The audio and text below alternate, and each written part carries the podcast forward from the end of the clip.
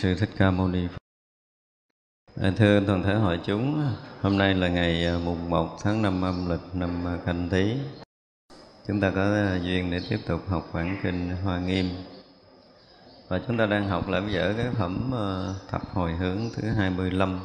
Hôm nay chúng ta sẽ học tiếp.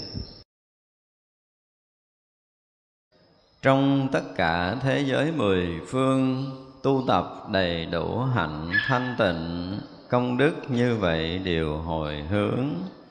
Vì muốn an lạc các chúng sanh, đại sĩ siêng tu những thiện nghiệp, vô lượng vô biên chẳng đếm được, đều đem lợi ích các chúng sanh khiến trụ nơi trí huệ vô thượng. Khắp vì tất cả các chúng sanh mà ở địa ngục vô số kiếp, nhưng vẫn không có lòng nhàm mỏi dũng mãnh quyết định thường hồi hướng. Chẳng cầu sắc thanh hương cùng vị, cũng chẳng mong cầu các diệu súc. Chỉ vì cứu độ các quần sanh, thường cầu trí tối thắng vô thượng. Trí huệ thanh tịnh như hư không, tu tập vô biên hạnh đại sĩ. Như những công hạnh Phật đã làm bậc này luôn tu học như vậy. Đại sĩ du hành các thế giới đều hay an ổn các quần sanh, khiến khắp tất cả đều vui mừng, tu bồ tát hạnh không nhàm đủ. Đây tiếp tục cái bài à, kệ để à, tóm kết cái phần trước. Thì các vị bồ tát cũng à, nhắc là cái hạnh nghiệp cái này không phải là hạnh nghiệp mà là đạo hạnh của các vị, hoặc là phạm hạnh của các vị đại bồ tát. Thì các vị luôn, đối với tất cả chúng sanh mà dạo khắp thế giới mười phương, nhưng mà dù à, đến cõi nào và thành loại chúng sanh nào, nhưng mà các vị cũng đầy đủ cái hạnh thanh tịnh. Trong cái à, cái lộ trình tu tập của chúng ta nếu như ai một lần đã đạt tới cảnh giới thanh tịnh rồi á thì từ đó trở về sau dù đi cảnh nào ở cõi nào thì cái thanh tịnh không bao giờ bị mất. Còn khi mà chúng ta chưa đạt tới cái chỗ thanh tịnh chưa đạt tới chỗ bất thối á, thì qua đời sau chúng ta vẫn phải còn ờ, phấn đấu vẫn phải còn tu tập. À, và đến lúc mà phải đạt thực sự tới cảnh giới bất thối. Còn không là mỗi một đời trải qua chúng ta phải mất một cái đoạn dài công phu. Chỉ trừ những cái bậc đại bồ tát, chúng ta thấy trong lịch sử của chư tổ có những cái vị bồ tát tái lai thì chúng ta thấy chỉ một thoáng gặp gỡ một lời kinh là đã ngộ rồi. Hoặc là gặp một vị thầy nói một câu là các vị đã ngộ rồi hoặc là có những vị không có thầy mà tự ngộ mà thực sự những vị không có thầy tự ngộ đều là những vị đại bồ tát tái lại hết đó. chúng ta phải thấy được điều này cho nên những người mà học đạo khó khăn trong đời, cho tới khi ngộ phải trải qua rất là nhiều cái giai đoạn công phu cực nhọc, thì những người đó là những người mới, những người mới mới ngộ một hai đời đầu thôi ngộ rồi khoảng năm đời đầu tiên rồi còn tái lai vẫn còn vất vả. Mà từ à, năm bảy đời mười đời trở lên đó thì uh, trở lại đây việc ngộ với các vị đó không có khó không có khó. Họ chỉ được gợi nhắc gì đó là họ có thể ngộ trở lại liền. Vì vậy là cái sự thanh tịnh tu tập đầy đủ cái hạnh đó là phải là cái người mà trải qua nhiều đời kiếp tu tập. Còn chúng ta cách ấm có khi nó bị mê mờ. Đây dùng từ mê mờ chứ không có vô minh, nó mờ một đoạn. Những người mà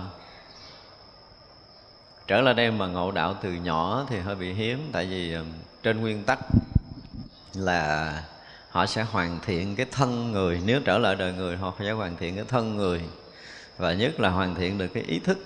Và như vậy thì phải sau 18 tuổi sau 18 tuổi. Chứ còn trước 18 tuổi cũng có nhưng mà cái khả năng ờ, về nhận thức của họ chưa có được ờ, chuẩn ở cái kiếp người á. Mặc dù trí tuệ thì ở cõi khác mang tới đã vượt rồi nhưng mà trên nguyên lý vật lý á, thì người ta không có cho phép cái những cái vị mà trước 18 tuổi ờ, mà trở thành những vị pháp sư lỗi lạc hiếm lắm đó là những quý vị rất là hiếm. Mà những quý vị mà tái lai, mà trước 18 tuổi mà trở thành những cái bậc siêu xuất thì đúng là những cái vị đại bồ tát chứ không có phải là người phàm mà có khả năng đó. Những người thường không được như vậy. Cho nên dù đi trong tất cả thế giới mười phương, thì ở những cái tuổi nào, ở cái cõi nào nó được hoàn thiện, cái cái cái cơ thể sinh học nó hoàn thiện rồi thì người đó mới phát huy hết tất cả những trí tuệ của mình cũng có rất là nhiều người, hiện tại thế giới loài người chúng ta thì à, chúng tôi cũng gặp gỡ, chúng tôi cũng biết rất là nhiều người. Họ tái lai. Nhưng mà giống như họ cũng chờ đợi. Có những người rất là trẻ, họ rất là siêu xuất nhưng mà họ vẫn phải chờ đợi. Giống như hồi xưa chúng ta thấy cái thời lục tổ đã ngộ rồi. Thì thật sự lục tổ cũng thừa sức để ra thuyết pháp à. Nhưng mà vì cái hoàn cảnh xã hội cái thời đó, không cho phép hay nói khác hơn là cái duyên chưa tới. Nói đúng với từ Phật pháp là duyên chưa tới. Thật ra mới sống ẩn dật, ẩn nhẫn ở trong rừng mà tới ngày mà à, chúng ta thấy vừa xuất hiện thì tới chùa Hội Tông được à, xuất gia xong là thăng tòa Thế pháp liền. Thì cái này đâu có tập luyện đâu. Này không phải là sự huân tập của cõi này nữa mà cái khả năng cái trí tuệ của các vị đó đã được khôi phục một cách hoàn thiện rồi cho nên linh tòa nói pháp là nói ngay bát nhã liền và có khả năng để khai thị liền. Và trước khi lên tòa thuyết pháp chúng ta thấy là sau cái đêm được truyền tâm ấn là à, mấy ngày sau bị rượt đuổi. Trong cái lúc rượt đuổi như vậy đó mà vẫn khai thị cho một người ngộ đạo. Thì chúng ta thấy rõ ràng là cái lực của một người ngộ đạo là họ chỉ qua một đêm một là họ đủ sức để có thể làm thầy trời người rồi không có cần phải quân tập gì thêm. Quân tập thêm thì không phải là cái người có khả năng. Chúng ta phải nói như vậy. Tại vì những vật tái lai thì cái khả năng nhiều đời nhiều kiếp đã từng giáo hóa đã từng khai thị đã từng dạy dỗ chúng sanh rồi. Cho nên cái việc mà à, chỉ có một cái thời gian ngắn vào thai không đủ sức để làm mờ đi cái trí tuệ các vị bồ tát. Thậm chí các vị vào thai như hồi trước mình nói là không có bị ờ, cái cách ấm vô minh giống như người phàm của mình và cái định lực các vị thì gần như bất nhiễm. Không phải là vào thai bị nhiễm giống như một người phàm. Họ không bị cái chuyện đó. Định lực là nó không còn bất gì, kìm cái gì có thể ô nhiễm được. Tại ra họ lui tới trong các cõi thì à, vẫn giữ nguyên ở trong cái định lực đó. Bên ngoài nó vẫn thể hiện một cái à, à, một con người phàm của một đứa bé thì phát triển theo cái kiểu của cái loài người là phải ờ, còn nhỏ phải được ấm, được bồng, rồi bú sú rồi mới tập đi, rồi mới tập nói, rồi học nói tiếng người. Tất cả những cái đó đều phải trải qua cái đoạn đó. Các vị bồ tát tới cõi nào thì cũng phải trải qua cái đoạn này hết. Chứ nếu như bây giờ mà xuất hiện vị bồ tát giữa hư không thuyết pháp, lúc đầu thì mình có thể tin nhưng mà sao? Nó là tại các vị ở cõi trên mới tu được như vậy, chứ còn ngon xuống đây ăn cơm cõi phàm đi chân đất đầu trần là có thể làm được như vậy hay không nhiều người có thể họ thách thức như vậy. Cho nên là với trí tuệ các vị biết rõ, thành ra là các vị thực hiện cái hạnh đồng sự nhiếp một cách thực sự. Muốn nói pháp cõi người phải làm con người. Và phải nếm trải tất cả những cái gì thuộc về con người để hiểu hết tất cả những cái khổ cái vui trong kiếp người. Và họ có sự đồng cảm và từ đó họ mới có cái phương tiện để có thể cứu giúp loài người được. Chứ khác người thì khó. Cho nên các vị luôn luôn là dạo khắp cả giới mười phương tu tất cả những cái hành thanh tịnh rồi thì công đức như vậy mới có thể hồi hướng cho tất cả chúng sanh được. Cho nên là à, tới cõi nào thì cái mục đích tới cõi đó là vì an lạc vì thanh tịnh hoặc là vì thành tựu chúng sanh mà các vị tới chứ không có cái mục đích khác. Và ở đây dụng từ gọi là đại sĩ siêng tu, chứ không phải là người phàm nữa. Đại sĩ siêng tu thiện nghiệp. Người Việt Nam chúng ta có một người được vua Trần Thái Tông phong là gì? Là thượng sĩ trong mười hiệu của Như Lai là Như Lai ứng cúng chánh minh trì minh hạnh túc thiện thệ thế gian giải vô thượng sĩ. Vô thượng sĩ có nghĩa là cái học không ai có thể so được. Tức là ở đây mình dùng từ học thì không phải. Nhưng mà nói về tí, trí tuệ không ai có thể so được. Cái hiểu biết và trí tuệ thì không ai có thể so bì được không ai có thể bằng được. Nhưng mà các vị bồ tát thì ờ, được được được tôn xưng là thượng sĩ là đúng sẽ học trên tất cả những cái tầng bậc học thức của thế gian, mà đây là những cái cái cái đạo hạnh của những cái vị thánh trí tuệ của những bậc giác ngộ. Thì đây được xem gọi là đại sĩ. Còn à, sau khi mà ở Việt Nam của chúng ta, vua Trần Thái Tông là cái người cũng đã ngộ ở trong bản kinh Kim Cang đây chúng ta có ai đọc cái quyển Yết Ma Chỉ Nam của Trần Thái Tông chưa ta? Chưa đúng không? Và cái hệ thống của các thiền viện tụng cái bài sám hối lục căn là của Ngài Trần Thái Tông á Của Ngài Trần Thái Tông Ngài Trần Thái Tông được xem như là cái người à, ngộ đạo từ khi đọc bản kinh Kim Cang Cũng đọc tới câu ưng vô sở trụ gì đó Bất ưng trụ sắc sanh tâm, bất ưng trụ thanh hương Vị xuất pháp sanh tâm, ưng vô sở trụ như sanh kỳ trâm thì chúng ta thấy trong lịch sử Phật giáo Việt Nam cái thời nhà Trần nhà Lý nhà Trần nhưng mà nhất là thời nhà Trần. Thời nhà Lý thì có thiền sư Vận Hạnh nhưng mà bước qua thời nhà Trần thì uh, những cái vị vua chúa nhà Trần lại ngộ đạo. Nhưng mà vì Trần Thái Tông không lập tông phái cho nên ít được người ta nhắc tới nhắc Trần Nhân Tông thôi. Mà theo cái nhìn của chúng tôi á thì ờ, chỗ ngộ của Trần Thái Tông cao hơn Trần Nhân Tông chỗ ngộ của trần thái tông sâu hơn, trần nhân tông không so được. Nhưng mà vì không lập tông, không lập phái cho nên người ta không có nhắc tới nhiều. Hơn nữa, qua tới trần à, trần nhân tông thì à, đối với lịch sử là cái thời mà quân nguyên đánh nhiều, tức là nhiều công lớn hơn. Nhưng mà đến khi mà trần thái tông mà gặp tuệ trung thượng sĩ, trong cái việc trao đổi qua lại thì à, cái việc mà có một cái lần ở trong triều đình Trần Thái Tông mời một cái lễ trai tăng cúng dường trai tăng rất là đông chư tăng toàn là những cái bậc tôn túc lớn đất nước ở thời đó cúng ra tăng trong triều đình. Thì Trần Thái Tông à, mới nói là mời mỗi một vị thầy làm một bài kệ thể hiện đạo lý xuất thế của mình. Thì uh, sau khi chư tăng làm kệ, thì trần thái tông quở một câu là toàn là những bài kệ mà gì, ủng sình quấn nước. Những người bị dính mắt. Thì lúc đó tại trung thượng sĩ cũng làm bài kệ.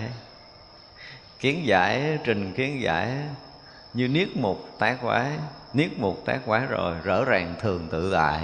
Do bài kệ này mà được phong làm thượng sĩ tức là lấy kiến giải trình kiến giải giống như lấy tay, dụi mắt mà nó nó hiện những ngôi sao vậy đó. Và sau khi dụi mắt thấy quá rồi thì sao? Rõ ràng thường tự tại. Trong khi các nhà sư thì bị dính hết. Dụng từ là quấn quấn bùng rồi đó. Tức là dính sâu trong bùn này, không có thoát. Thật ra không phải là, đó thì cái thời nhà trần á một cái điều rất là đặc biệt là chúng ta thấy là cái thời nhà Trần đến đến đến cái lúc mà Trần à, à, tuổi trung thượng sĩ mà sau khi đánh quân Nguyên Mông rồi á, thì rút về á, là ở một cái thôn thì thời đó tăng ni tới đó học.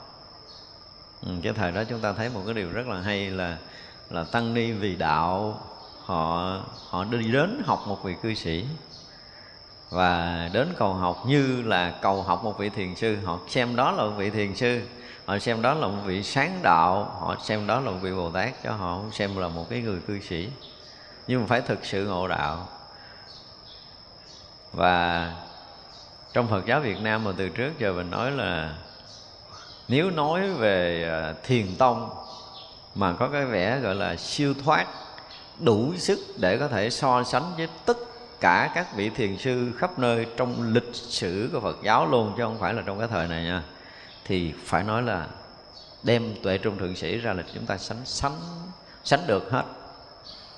Tất cả các vị tổ sư luôn, sau thời Đức Phật.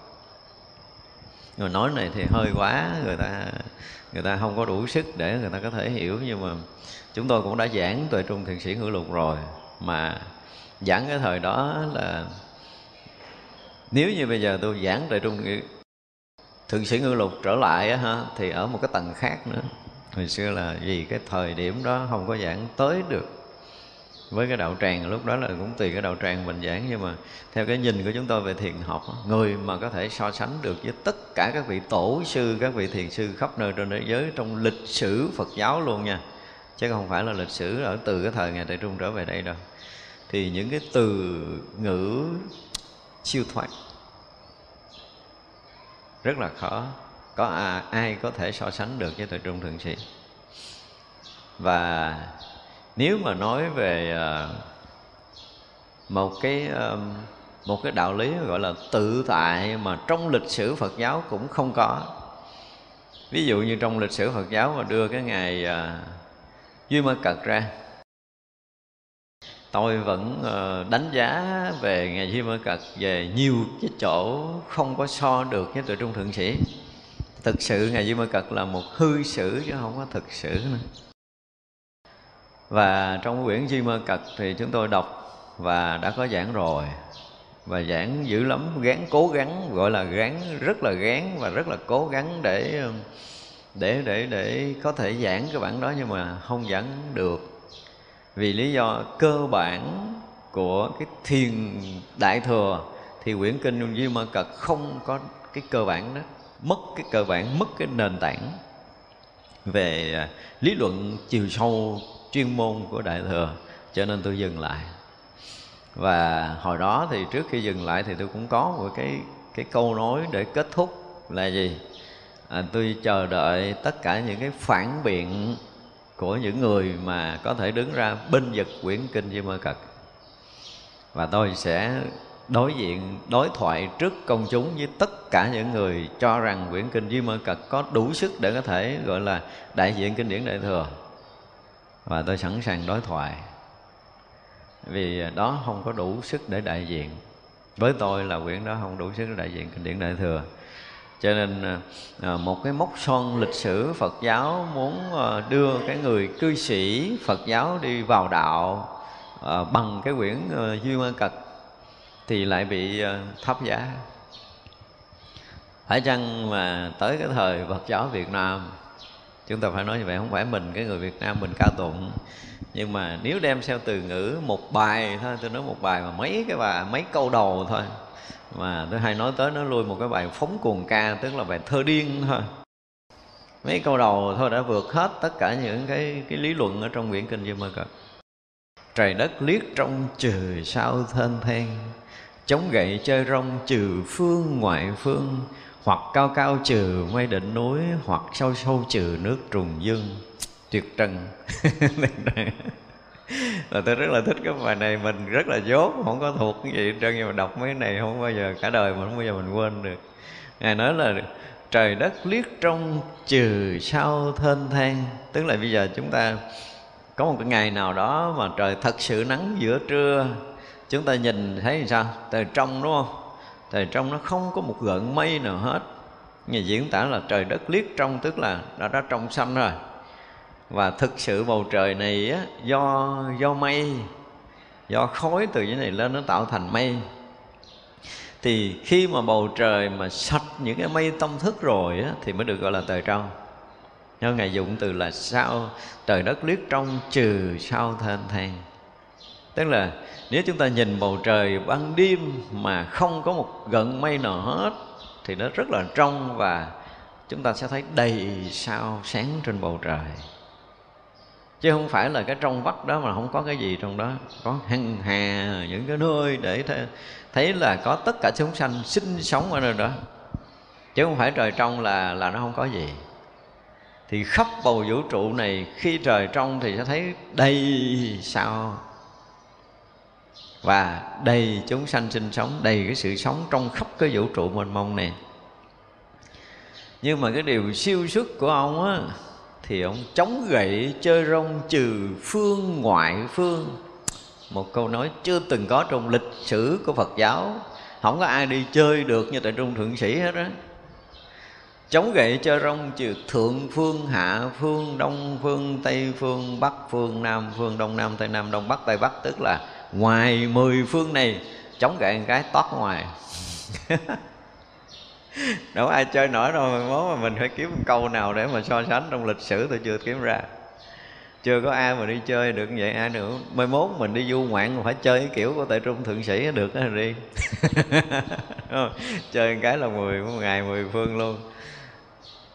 Rồi học cao cao trừ mây đỉnh núi tức là một cái cảnh mà diễn tả chơi nếu mà chơi thì nó phiêu bồng giống như mây trên đỉnh núi chứ không phải là ở dưới chân núi nữa không phải đi bộ với chân núi mà là một cái sự phiêu vòng, một cái sự siêu thoát như những cái tầng mây trên đỉnh núi cao còn nếu sâu thì sao?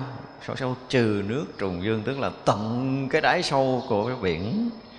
Cao thì cận, cao thẳm trời xanh, mà sâu thì sâu tận đáy biển.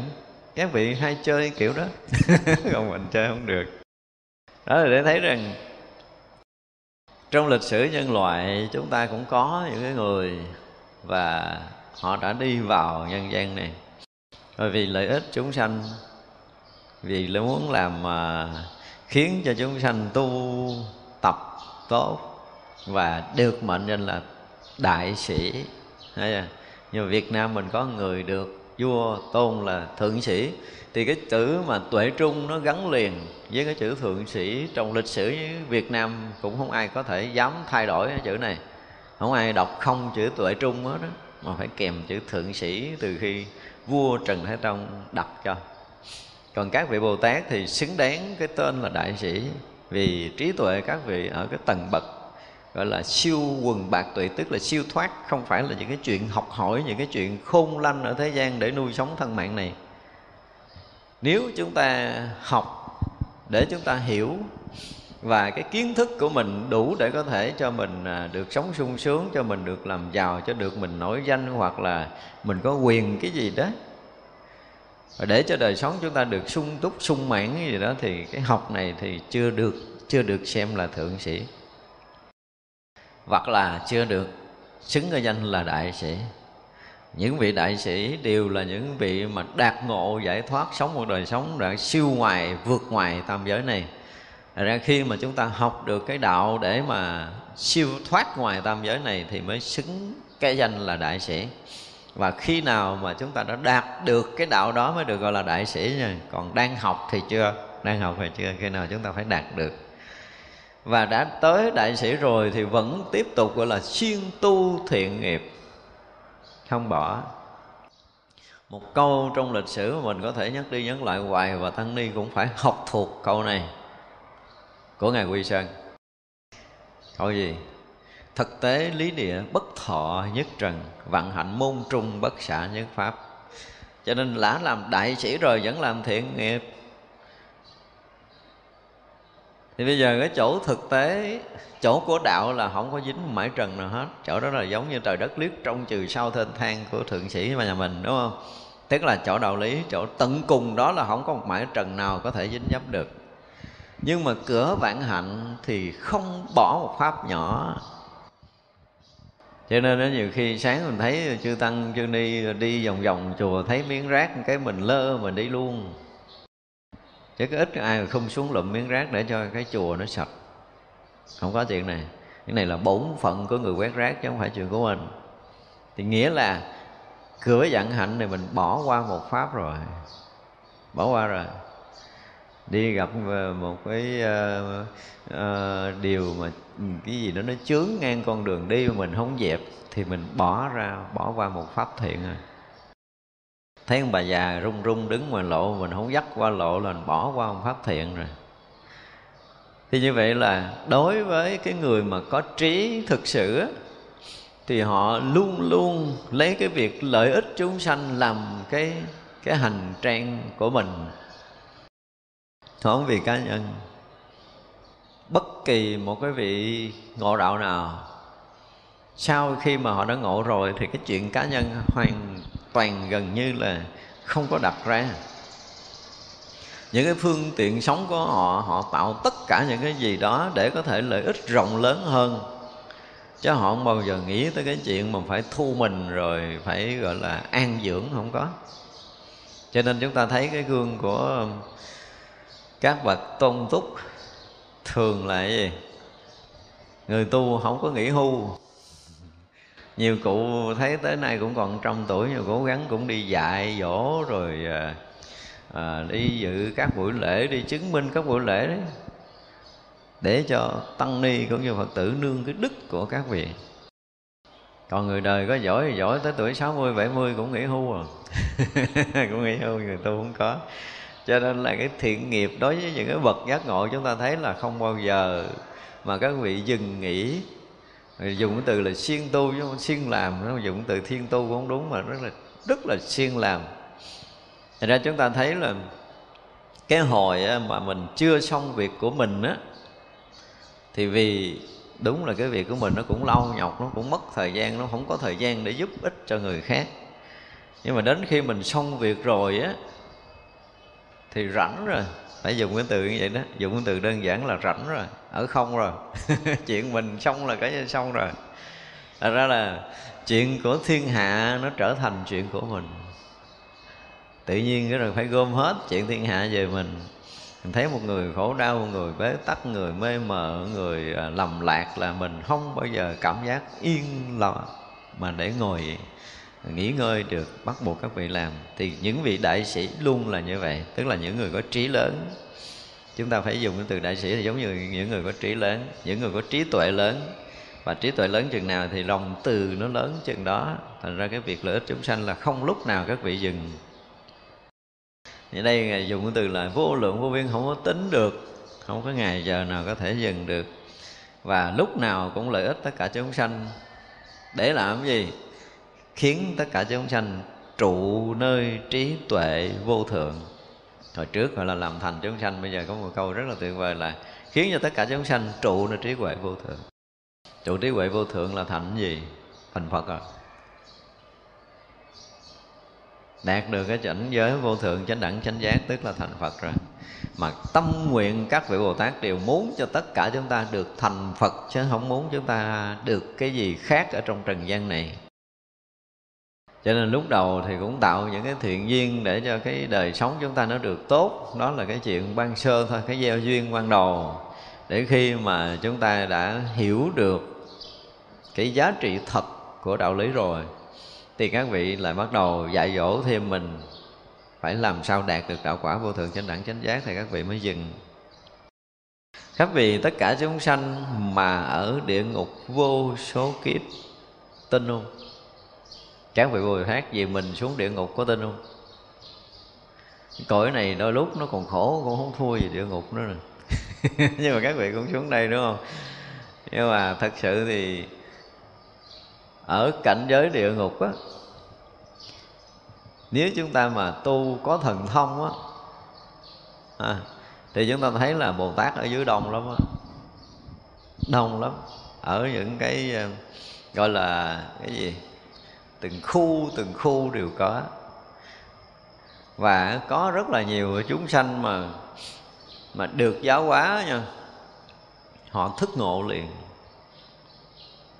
Và trong chớp mắt là họ ra khỏi địa ngục một cách lẹ làng. Tại vì sao? Tên nguyên lý là cực khổ sẽ là cực vui. Họ nếm tận cùng cái khổ của địa ngục rồi. Và nếu như lúc đó có bồ tát khai thị thì rất là tuyệt vời cho nên những người đó có nhiều khi ngộ hơn những cái người mà cà chập cà tàn ở cõi của mình.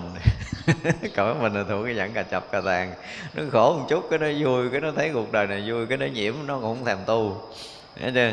tạ khổ tận cùng không có đường để có thể gỡ thì đưa tay cứu nó nó nó, nó chụp tay liền đúng không? Còn này thấy khổ rồi bồ tát nó đưa tay cứu nó khoan hả chờ con ít bữa đi con hưởng này cái xong rồi con đi theo. chứ không biết chịu đâu ờ, thấy vậy chứ mà các vị bồ tát thường xuyên luôn tới địa ngục một câu rất là hay là à, gì khắp gì tất cả chúng sanh mà ở địa ngục vô số kiếp thật ra thì cái cảnh giới địa ngục của các, so với các vị bồ tát á, mình nói giống như dạo hoa viên vậy đó các vị vào ra địa ngục giống như mình à, đi vô đi ra cái nhà của mình chơi trong lục đạo luân hồi này, khi mà các vị đã đạt ngộ rồi á, thì tất cả các cõi, các vị luôn tới một cách rất tự do. Đây là điều mà chúng ta phải biết. Có những cái cõi phải thọ sanh thì các vị thọ sanh. Còn những cái cõi quá sanh là các vị quá sanh. Đó như địa ngục là quá sanh chứ không phải là thọ sanh như như cái cõi của mình cái cõi mình là phải thọ thai rồi hoặc là thọ làm trứng loại thôi thúc sanh thì thọ bằng trứng. Thì những cõi đó các vị đi vào các vị cũng phải cực một đoạn. Nhưng mà có như, như từ ngạo quỷ với địa ngục là thuộc về quá sanh rồi.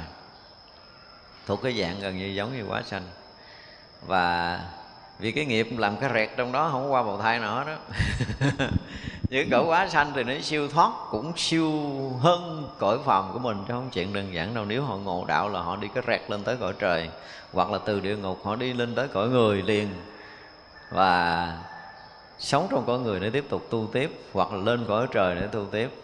Như vậy về các vị bồ tát, mình ở cõi này đôi khi có những cái um, nơi mà chúng ta ca tụng là cõi trời dễ tu để có thể chứng thành phật quả này nọ kia là vì chúng ta ở cõi này cho nên chúng ta binh vực cái cõi này.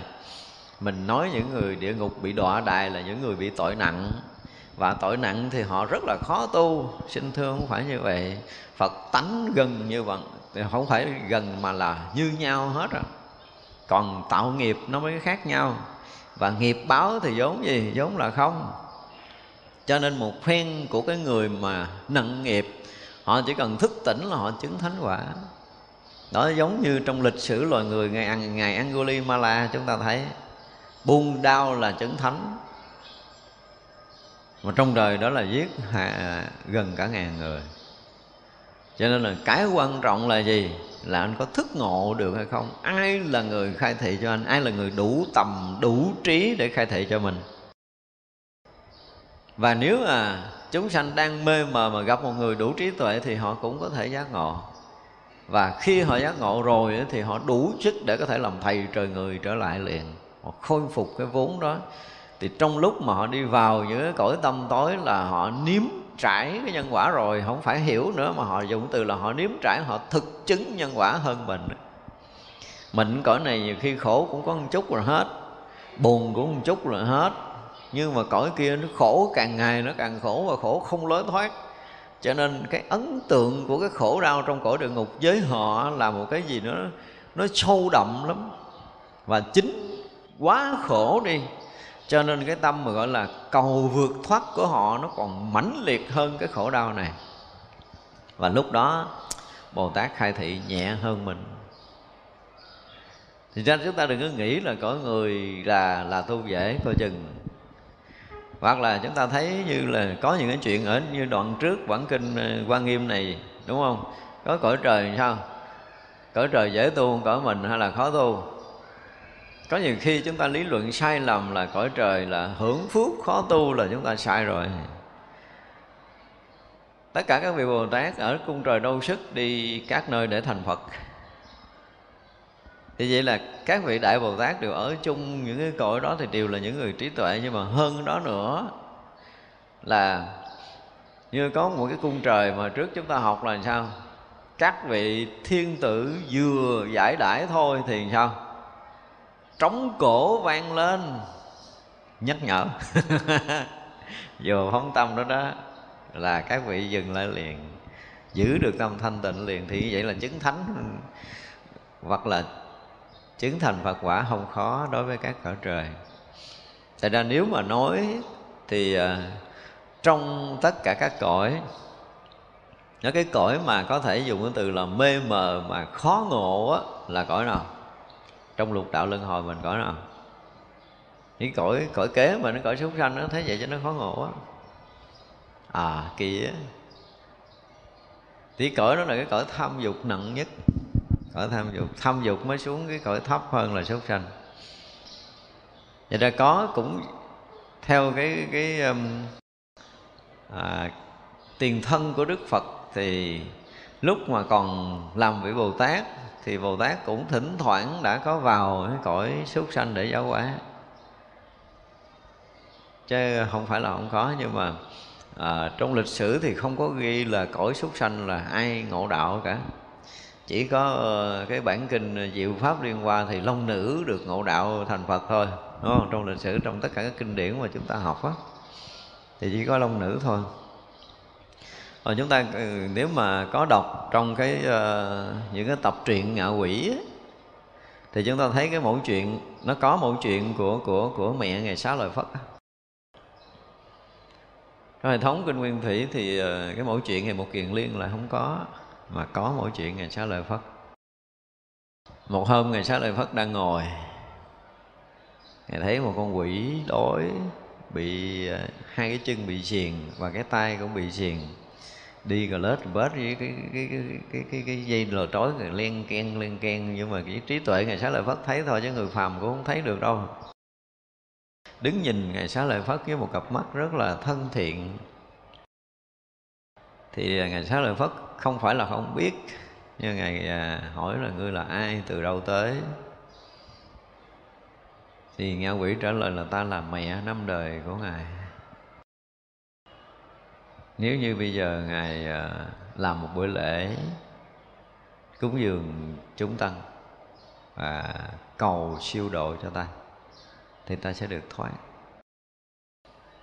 thì ngài à, ngài xá lợi phất với trí tuệ của mình thì thấy rất rõ mới năm đời lại chuyện nó không có khó với một vị a la hán cho nên là ngài xá lợi phất thấy rõ đúng là mẹ của mình ở năm đời trước. Cho nên sáng hôm sau ngày sáu lời phất mới đem chuyện đó mới bàn với ngài một kiền liên với một số các vị tôn giả trong cái thời đó. Thì à, trong lúc đó có vua bình sa dương biết được chuyện này. Đấy, vua bình sa dương biết tham dự cái buổi bàn bạc hội thảo đó và vua bình sa dương phát tâm cúng dường tất cả những cái thực phẩm để cho ngày sáu lợi phất cúng dường trai tăng đầu tiên là vua bình sa dương cúng dường à, tất cả thực phẩm cho ngài xá lợi phất. Ngài xá lợi phất mới thỉnh đức phật và chư tăng cúng dường trai tăng và sau bữa lễ trai tăng đó thật sự thì bà đã thoát khỏi ngạ quỷ và sinh về cõi trời thì ngài xá lợi phất cũng như đức phật cũng như là các vị đại đệ tử của đức phật đều thấy bà sanh lên khỏi trời. À, chúng ta thấy không? Ở cõi người của mình đó ở cõi người của mình mà muốn lên cõi trời á thì cũng không phải là khó nhưng mà cũng không dễ đâu. Thì một người bị đọa ngạ quỷ cũng có thể sanh lên cõi trời một cách rất là dễ dàng. Do một buổi lễ cúng đại tăng của người thân. Nhưng mà người thân của mình là ai? Người thân là vị thánh. Trong cái thời đó có đức phật rồi có luôn cả cái đại tăng nữa, đều là những vị chứng thánh. Là cái năng lực đó rất là lớn. Đồng thời bà đã hướng về cái chuyện cúng dường của ngài xá lợi phất rồi. Tức là sinh tâm quan hỷ trước trước cái đại lễ này. Thế cho nên chúng ta thấy là trong tất cả các cõi chỉ cần hướng tâm về tam bảo và giác ngộ qua lời khai thị thì người đó được thoát liền ý chúng ta muốn nói đây là chuyện đó. Cho nên là sở dĩ được giác ngộ là gì? Thứ nhất là, ví dụ như bây giờ mà chúng ta nói tới cha mẹ của mình mà mình muốn cầu mà cha mẹ được siêu á, thì ít lắm không? Ít lắm là cha mẹ mình phải có cái thiện cảm đối với tam bảo. Thì mới được. Còn không là mình phải nhắc nhở mình phải mỗi một lần mình tụng kinh, mình mời cha mẹ mình à, tụng, mình à, niệm phật, mình mời cha mẹ mình tu, đại khái là mình đi chùa mời cha mẹ mình theo. Tất cả những cái đó chúng ta làm nó nó quen đi. Nó quen đi để cái cái cái thần thức của cha mẹ mình nó gắn giống như thân thiện đối với tam bảo á. Ở thì lúc đó mình mới nói tới cái chuyện cầu siêu mới có hiệu quả. Còn mà cha mẹ mình còn chống đối tam bảo là thua. Không có cầu gì được đâu. Dù mình bỏ công bỏ sức ra rất là lớn, nhưng mà lợi ích nó lại không có. Đây là điều mà chúng ta phải biết đó. cho nên trong cái bài hồi trước mình nói là phải tạo cái thiện duyên của cha mẹ đối với tam bảo để cái việc mà siêu độ nó sẽ có giá trị rất là lớn.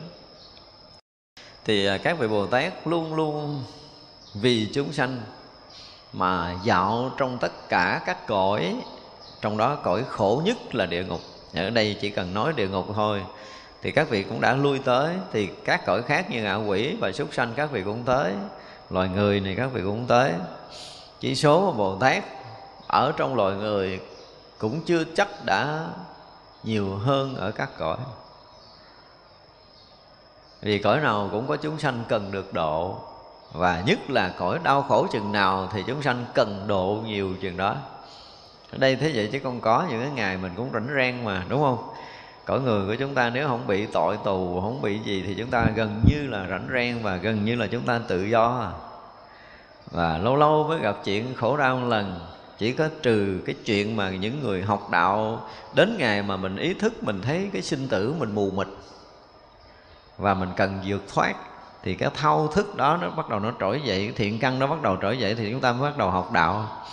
Chứ bình thường con người họ không có không có thấy cuộc đời này là khổ hiếm lắm. Bây giờ có những người mà tôi thấy là họ sống tới tuổi ba bốn mươi rồi. Nói đời này khổ, họ cười đầu mình á. Tại vì từ nhỏ lớn họ sống sung sướng quá à. cha, mẹ, anh, em, bè, bạn đều thương. Rồi tiền bạc thì không thiếu, phương tiện đầy đủ. Sống luôn trong cái sự bảo bọc của vàng xoan nhung lụa, họ bao giờ họ thấy khổ đâu cho nên là nói cõi này là khổ là chắc chắn họ không tin. Nhưng mà mình nói mình đi tu để mình được cái gì không phải là cái chuyện thoát khổ. Thoát khỏi cái lầm mê thì có thể thuyết phục được. Giờ này nói chuyện trí tuệ thì những người đó có thể là họ chấp nhận nếu mới truyền trí tuệ mình hơn. Tại vì à, đương nhiên là những người mà ăn hưởng đó thì trí tuệ họ không phải là không có. Phước báo họ có thì trí tuệ họ không phải là ít đâu. Do đó nếu mà đạo phật trong thời điểm này ha, mình nói cõi này là khổ thì khổ cái gì? Phải giải thích cho ra để cái thuyết phục được cái người mà đang sống trong vàng son nhung lụa. Họ đang sống trong quyền quý cao sang thì thấy vậy chứ mà khó. Cho nên trong, trong kinh um, tứ thập nhị chương nói là gì? Giàu có mà đi tu là khó. Giàu có đi tu là khó. Đó là cái điều chúng ta phải biết. Vậy ra là những cái cõi khổ là thường các vị bồ tát hay lui tới hơn lưu tới phải nói là lưu tới nhiều hơn nhiều lần hơn cho nên đây là, là ở địa ngục vô số kiếp. Nghe cái này là chúng ta cảm động. Thế nên là chúng ta phải dùng cái từ là bị bị xúc động mãnh liệt luôn chứ không phải cảm động bình thường. Bởi vì bây giờ mình à, ví dụ như tăng ni chúng ta thôi chứ chưa nói tới phật tử nha. Có một cái nơi xa thiệt xa ở cái vùng biên giới dân tình nghèo đói. Và họ tới đây, họ thỉnh ờ, thấy thầy đẹp đẹp trai, thỉnh thầy xuống đó trụ trì, cứu con. Thầy có đi liền không? Chưa chắc chưa chắc chúng ta dám, đúng không? Ở cõi người thôi, để cực khổ, vất vả gian tân thiếu phương tiện sống thôi kia chúng ta nó tới đó giáo hóa, chưa chắc là chúng ta đã tới nhưng mà các vị bồ tát là ở cõi thanh tịnh tuyệt đối rồi. Nếu mà nói về cái phước của các vị bồ tát á, hả thì ở cái cõi nào cũng phải sung túc về nhiều mặt về vật chất. Nhưng mà xuống dưới địa ngục rồi á, thì nội cái gì đó ví dụ như địa ngục hàng băng đi thì cái lạnh thấu tới cái xương tủy á, lạnh cho tới phải gần như là nếu mà nói cõi mình là đông máu phải chết đi, ví dụ vậy, thì cõi đó nó lạnh lạnh để chết, chứ không phải là lạnh để cho lạnh như mình. Mình còn có thể mặc áo gì để có thể chống lạnh, hay mình hơ lửa để chống lạnh, còn cõi đó là lạnh, càng lúc nó càng lạnh lạnh thấu xương, thấu tủy rồi rồi chết trong cái lạnh lẽo đó. Mà các vị bồ tát cũng phải tới đó. Còn nói tới quả ngục thì thuốc xuống đó thì chỉ bị thiêu cháy chứ không có cái chuyện khác thiêu cháy cháy tàn thân mình rồi là nó gom thân nó lại bị thiêu cháy tiếp, cho tới chết. Từ đời này qua tới kiếp nọ như vậy mà các vị bồ tát cũng phải xuống đó để nếm trải những cái mùi này xong xuôi rồi mới lợi dụng cái sơ hở của những cái chúng sanh rất là lúc đầu tội nặng thì nó liên tục bị, tức là nó cháy tàn thân, gom thân, cháy tiếp tàn thân, gom thân, cháy tiếp. Bắt đầu lần lần cái nghiệp nhẹ nó có được cái khoảng cách xa xa hơn một tí nó gọi là tới mà vô gián địa ngục, tức là sự đau khổ không gián cách rồi. Nhưng mà tới nó lơ lơ chút thì các vị bồ tát nghi cái cơ hội này, nhắc nhở. Chờ cơ hội để cứu vớt chúng sanh. Mà chờ cơ hội đó thì chấp nhận những cái chuyện xảy ra trong cái cõi này. Mặc dù là các vị ở trong thiền định, cái thân này trái là cái chuyện nhỏ, không có bị dính dáng gì với cái cảnh giới thiền định của mình. Nhưng mà chúng sanh nó đang bị khổ quá, nó cũng không có tỉnh có cái lúc nào mà ngơi một chút lơi lỏng một chút, tỉnh một chút mới được. Và muốn vậy thì phải chờ cơ hội. Chúng ta thấy rất là khó để có thể nhắc một người đang bị cuồng loạn. Như mình bây giờ một người đang khóc, đang la, mình nhắc được không? Không, phải dỗ cho hết khóc rồi cho ăn kẹo rồi vui vui rồi mới nói đạo lý được. Điều đó rõ ràng thôi đó, cho nên là các vị bồ tát mà vô trong đó là rất là cực khổ chờ đợi từng từng ngày này qua tới ngày kia để họ được lơi lỏng mới có thể nói. Cho nên ở đây dụng từ là vô số kiếp tức là các vị cũng bị đốt thân cháy mượn thân này để cho đốt cháy cũng giống như người kia chờ đợi gần gũi rồi mới có thể nói. Ở trong đó thì không có gom được một cái hội chúng thiếu pháp như vậy đâu. Tới địa ngục là muốn cứu người nào là trực tiếp với người đó chứ không có dụ thuyết pháp cõi địa ngục cũng có chuyện thuyết pháp giống như mình ở cõi này. Ở được, cõi này thì mình có thể học đạo một lần, đông trăm ngàn người, hai trăm ngàn người rồi được, nhưng mà mấy cõi đó là không có. Gần như là trực tiếp trực tiếp trực tiếp thôi. Thì đó là cái chuyện để mình thấy rằng các vị bồ tát rất là vất vả đi vào tất cả các cõi vì thương chúng sanh mà vào địa ngục vô số kiếp như thế này. Chúng ta nói ở đây là để chúng ta thấy rõ ràng là cái tâm từ của các vị giác ngộ không bỏ rời chúng sanh, luôn luôn à, gọi là cái gì? Quán sát luôn luôn theo dõi từng cái bước sinh tử của tất cả chúng sanh. Và gieo duyên được một người đó rồi hả? Là người đó đi ở cõi nào cũng không có ra khỏi cái tầm ngắm của vị bồ tát. Chúng ta dùng từ tầm ngắm á. Cho nên nếu như trong đời này mà chúng ta lỡ có một cái duyên gặp một cái vị giác ngộ mà chúng ta gieo duyên gì không biết, được cười với họ một cái hay là được chào họ một lần hay là được đảnh lễ một lần gì gì gì đó là xem như chúng ta đã một lần gieo duyên rồi. Và thế nào bồ tát cũng kiếm mình, cứu mình, yên tâm em. Cho nên là chúng ta đã từng gặp những quý vị mà thánh ở trong đời này rồi là chúng ta chắc chắn là sẽ được gặp đời sau. Đời này chỉ gật đầu cười trái thôi, chứ mà đời sau ngồi nghe pháp được mấy tiếng đồng hồ. Lần lần lần lần cái duyên nó sâu hơn. Mà các vị đã vô số kiếp vào địa ngục nhưng mà không hề có lòng nhầm mỏi. Đây là một điều rất là hay. Dũng mãnh, quyết liệt, thường hồi hướng tức là tu thiện căn đi cứu giúp chúng sanh ở các cõi khổ và không hề có nửa ý niệm lười mỏi. Và rất là dũng mãnh, rất là quyết liệt chứ không phải là lưng chừng, không phải lưng chừng. Không có sợ khó, không có sợ khổ. Đó là cái cái hạnh của các vị bồ tát. Ở đây ngài dùng từ là chẳng cầu sắc, tức là hình sắc bên ngoài, sắc thanh hương vị xúc pháp, tức là mấy pháp trần của mình á. Chẳng mong cầu diệu xúc tức là cái xúc chạm nơi thân nó được tốt đẹp. Cái đó cũng không mong cầu. Nhưng mà cái phước các vị bồ tát nó khác lắm. Thực sự cái phước của các vị đi các cõi á, thì nó hơn người phàm nhiều. Từ trường hợp là họ muốn ẩn cái phước ở trong cái đời đó thôi. Họ muốn ẩn thôi chứ còn họ muốn lộ tướng phước của họ ra là thế gian này khó lắm. Có ai có thể sánh được nhưng mà họ muốn làm sao để cho nó khế hợp, nó hòa hợp với cái cái cái cái môi trường, cái hoàn cảnh để họ giáo hóa. Cho nên họ ẩn cái phước của mình đi. Và càng ẩn chừng nào thì càng tích được cái phước lớn chừng đó. Chứ còn ờ, nói về phước báo thì một người mà đã giác ngộ rồi thì khó lắm. Các chư thiên khỏi trời không có so được đâu. Phước cõi trời không so được cái phước của một vị bồ tát. Ánh sáng, hào quang và trí tuệ các vị đều vượt và cái phước báo họ vượt. Cho nên là nói về phước vật chất, các vị bồ tát, chỉ trừ là đời đó họ muốn ẩn. Và họ tác ý là họ không dùng xài cái phước đó trong đời. Họ chỉ xài một cái gì nó vừa phải thôi. Thành ra là đem cái phước báo đó để hồi hướng cho tất cả chúng sanh một cách rất là dũng mãnh, rất là quyết liệt, tức là làm gì chúng sanh mà làm chứ không phải làm gì bản thân mình và đó là điều quyết định cho cái việc đi giáo hóa của các vị bồ tát trong các cõi. Không có vị liệt khác nữa. Thì đó là một điều rất là hay. Và nói tới cái phước các vị nói về cái diệu xúc đi nha. Tức là cái xúc chạm ở thân là trơn lám lén nóng lạnh mềm mại hoặc là cứng rắn gì đó. Chúng ta tưởng tượng như là mình nằm xuống một cái giường. Thì à, chúng ta chạm tới cái cái, cái gì? Cái cứng của cây gỗ khi chúng ta nằm ngủ đó là cũng là một cái sự xúc chạm, đúng không?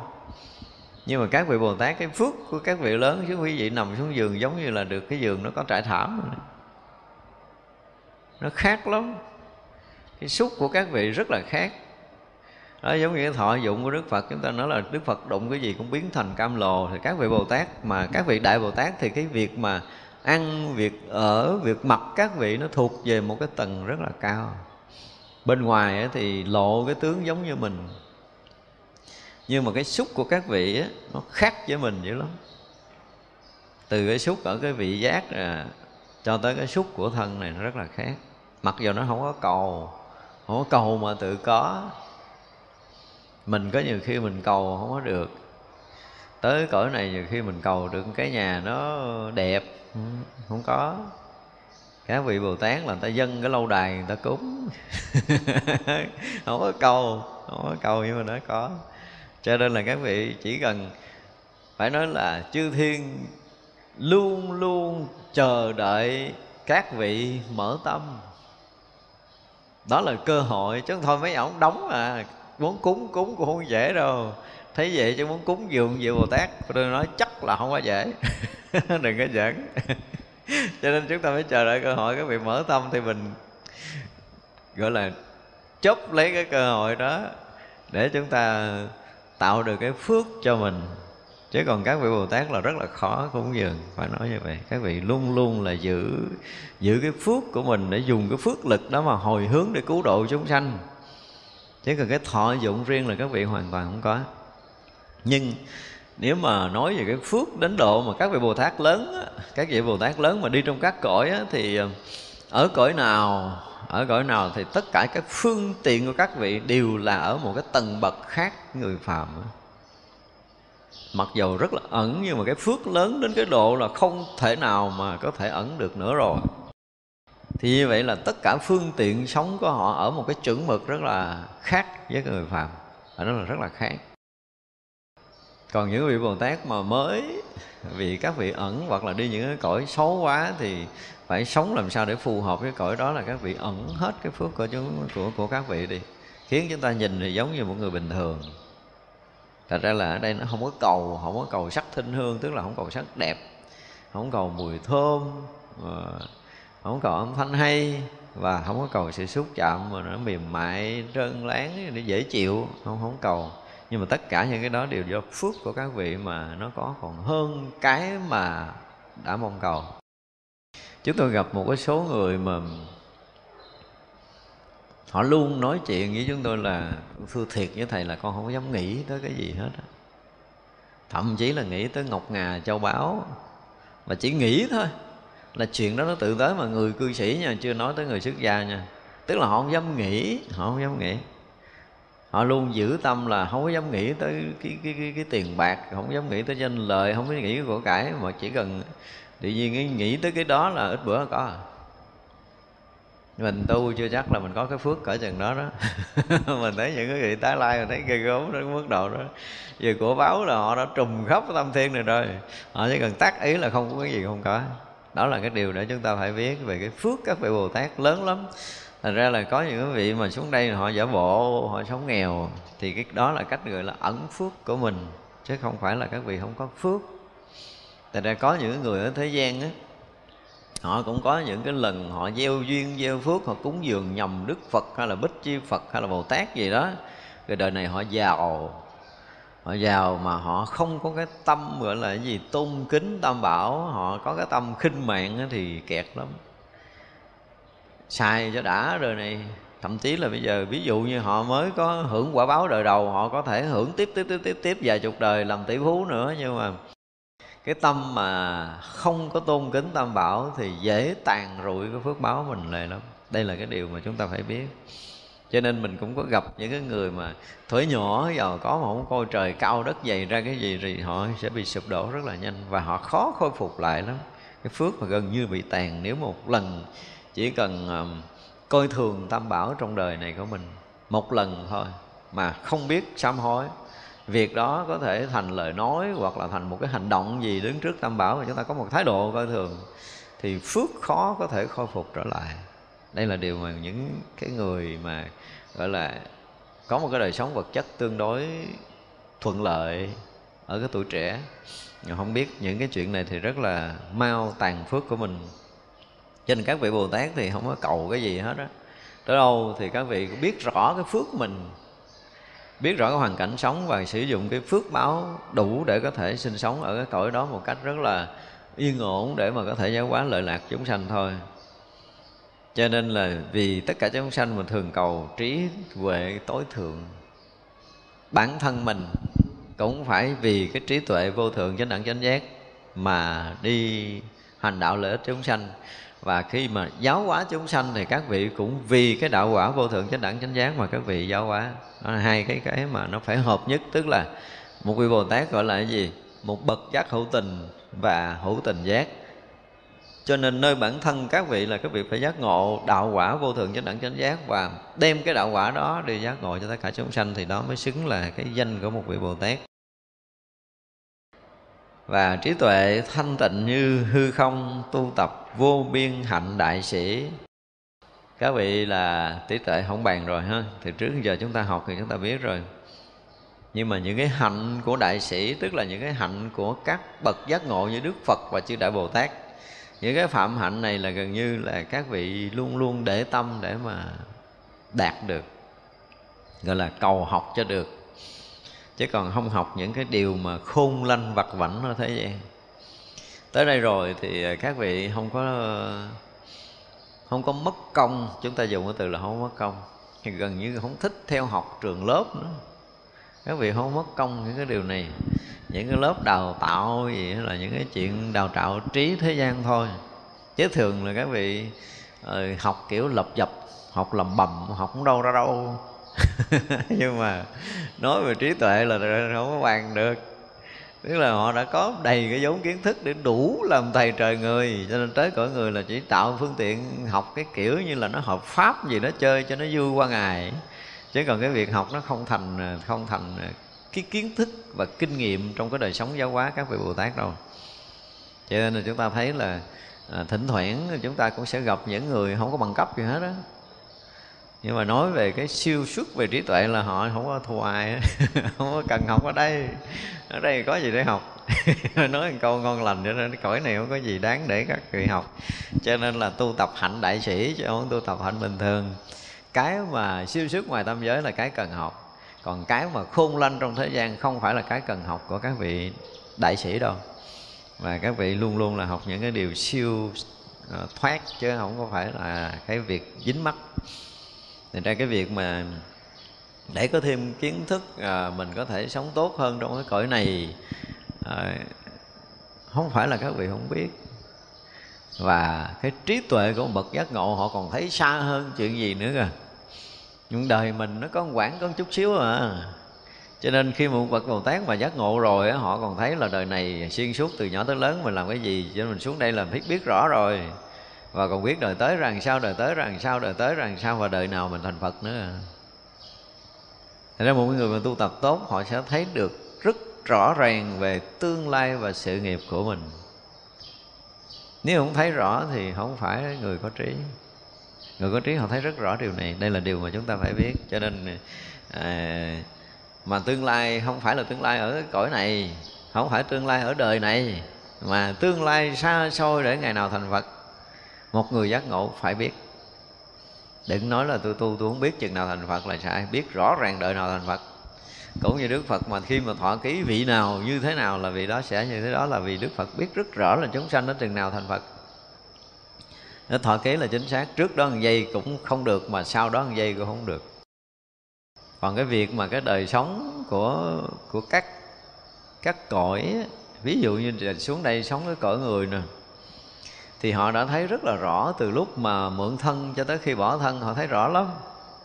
Trong cái đoạn đó ừ, những cái chuyện xảy ra vặt vặt ờ, không phải là họ không biết.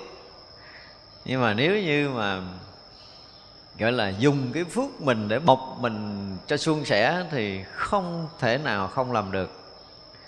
Nhưng mà vậy nó không có mùi vị. Cứ đi trên thảm nhung hoài, không ai ho gì, không có học được hết hai mặt của cuộc đời các vị cũng phải làm sao để cho thiên hạ thấy rằng cũng bầm dọc như trái chuối. Thì đó, họ nếm hết những cái mùi đó và họ thấy rằng họ tự tại được trong tất cả cái đau khổ của thế gian. Như vậy là cái tiếng nói của một người thoát khỏi cái khổ thì người ta sẽ tin hơn. Thì lúc đó là sẽ có giá trị. Nhưng mà cái chính thì cũng không phải học ba cái chuyện này. Nếm trải chơi để cho nó qua cái giai đoạn mà cần phải nếm trải. Nhưng mà cái chính vẫn là học hạnh đại sĩ à chứ không học cái đạo của thế gian ở đây được. Như những công hạnh Phật đã làm, bậc này luôn tu học như vậy, tức là chư Phật tu sao sư Phật, học sao sư Phật, hành cái gì thì các vị Bồ Tát luôn là như vậy. Đại sĩ du hành các thế giới, đều hay an ổn các quần sanh, khiến khắp tất cả đều vui mừng, tu bồ tát hạnh không nhầm đủ. Tức là các vị bồ tát bây giờ xem như là các vị đại sĩ rồi ha du hành khắp tất cả các thế giới. Vì cái mục đích để lợi lạc cho chúng ta thôi. Thành ra tất cả chúng ta ở đây mình à, nói đi nói lại là sao? Mình rất là yên tâm. Không biết quý vị sao chứ tôi yên tâm lắm á. Tôi nói thật lòng là kể từ lúc uh, tôi biết Phật pháp uh, rồi uh, hả là tôi nói một câu uh, con xin giao mạng là cho Phật. Giao hẳn cho Phật Phật cho con sống tiếp con sống tiếp Phật kêu con chết chết liền khỏi suy nghĩ.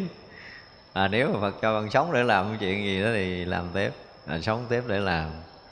Mình không hề có bất kỳ một cái sự băn khoăn gì về cái sinh mạng của mình. Cho nên có những cái trường hợp mà tôi rớt vào những cái đoạn gọi là lâm nguy cùng cực là đứng trước cái cửa tử rồi thì mình nếu như thực sự con phải ra đi vì à, cái khế lệnh của Phật, thì con sẵn sàng ra đi. Không hề có bất kỳ một cái suy tư, nghĩ tưởng, một cái sự liếng tiếc của thân xác này.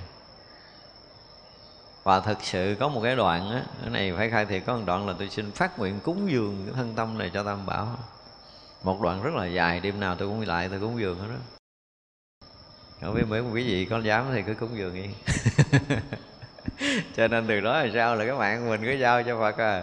Tôi không phải suy nghĩ cái gì về cái sân mạng của đó. Cái gì thì mình cũng nghĩ là nếu phật cho sống tiếp một ngày là mình sống tiếp một ngày, nửa ngày là mình sống nửa ngày, một giờ là mình sống một giờ, một giây là mình sẽ sống như vậy không có hề bất kỳ một cái gượng gạo nào. Không có xin xỏ là xin phật cho con thống tim nửa giây nữa. Không có. Không có chuyện này. Có nghĩa là sẵn sàng chết một trăm phần trăm trong tất cả các cái tình huống đó là sự thật. Bất kể giờ phút nào phật kêu đi là cứ cứ đi thôi. Dứt trừ tất cả những tâm độc, tư duy tu tập trí vô thượng, chẳng vì tự mình cầu an lạc, chỉ chuyện chúng sanh được lìa khổ. Ở đây là ca tụng các hạnh của bồ tát, mà những cái này thì nó cũng không cao xa gì.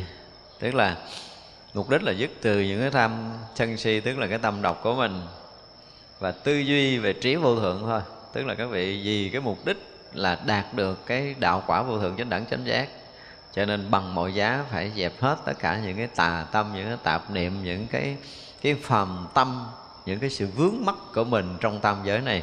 Thì bằng mọi giá các vị phải làm sạch. Và khi làm sạch rồi thì cái trí vô thượng nó mới hiện hữu. Và không có vì tự mình mà cầu an lạc chưa bao giờ trong lòng vị bồ tát muốn cái yên cho riêng bản thân mình. Họ muốn được yên ổn, an lạc là gì cái gì á? Cái gì họ tạo môi trường nào đó để chi? Để cho cái người họ tới yên ổn tu tập. Chứ không phải tạo cho riêng mình để được mình an lạc một mình. Không có chuyện này. Và không có cái gì cái khổ để mình tu, mình thoát khổ, mình hưởng sự an lạc niết bàn. Không có chuyện đó nữa. Và khi các vị đạt tới cái cảnh giới giác ngộ được cái an lạc của niết bàn rồi thì các vị cũng đem hết cái đó mà hồi hướng cho tất cả chúng sanh. Cái khác biệt của một vị bồ tát là như vậy chứ còn thường là mình, như bây giờ mình chưa phải là cái người giác ngộ, thì mình sẽ ý thức được cái sinh tử này là khổ, đúng không?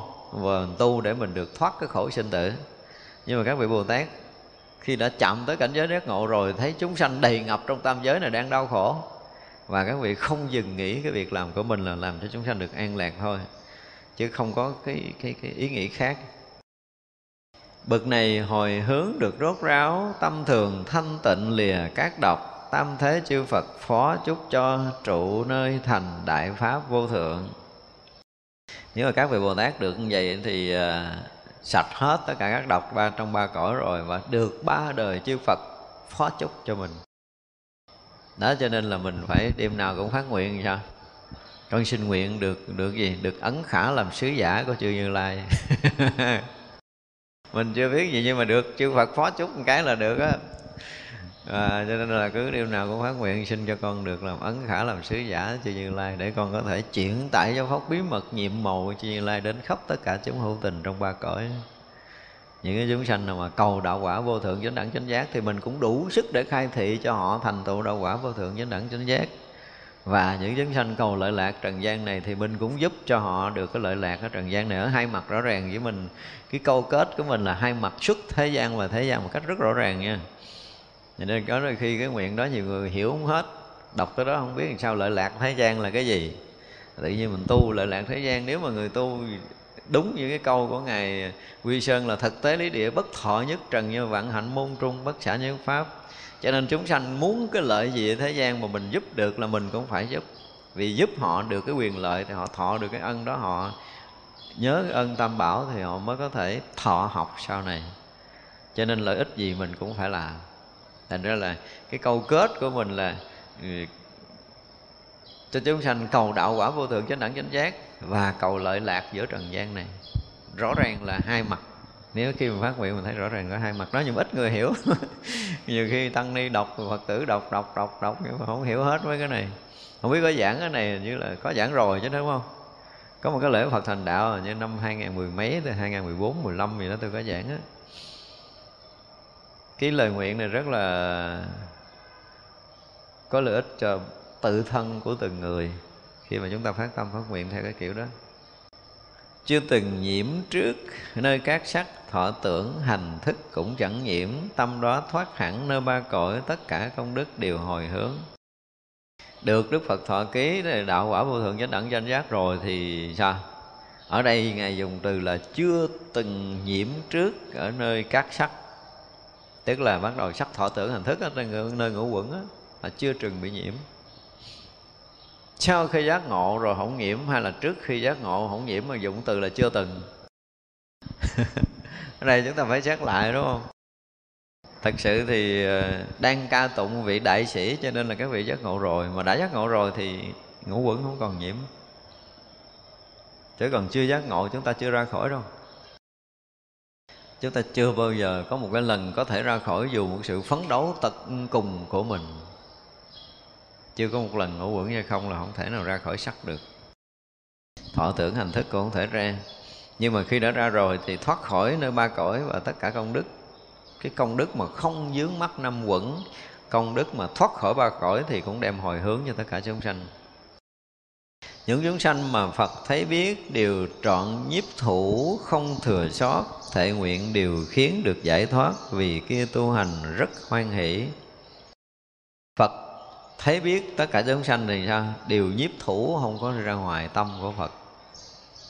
Và các vị Bồ Tát cũng vậy, khi mà sau khi giác ngộ á, thì cái thấy biết của các ngài về pháp giới và chúng sanh, thì cái thấy biết tới đâu á, thì cái tâm của ngài phủ trùm tới đó.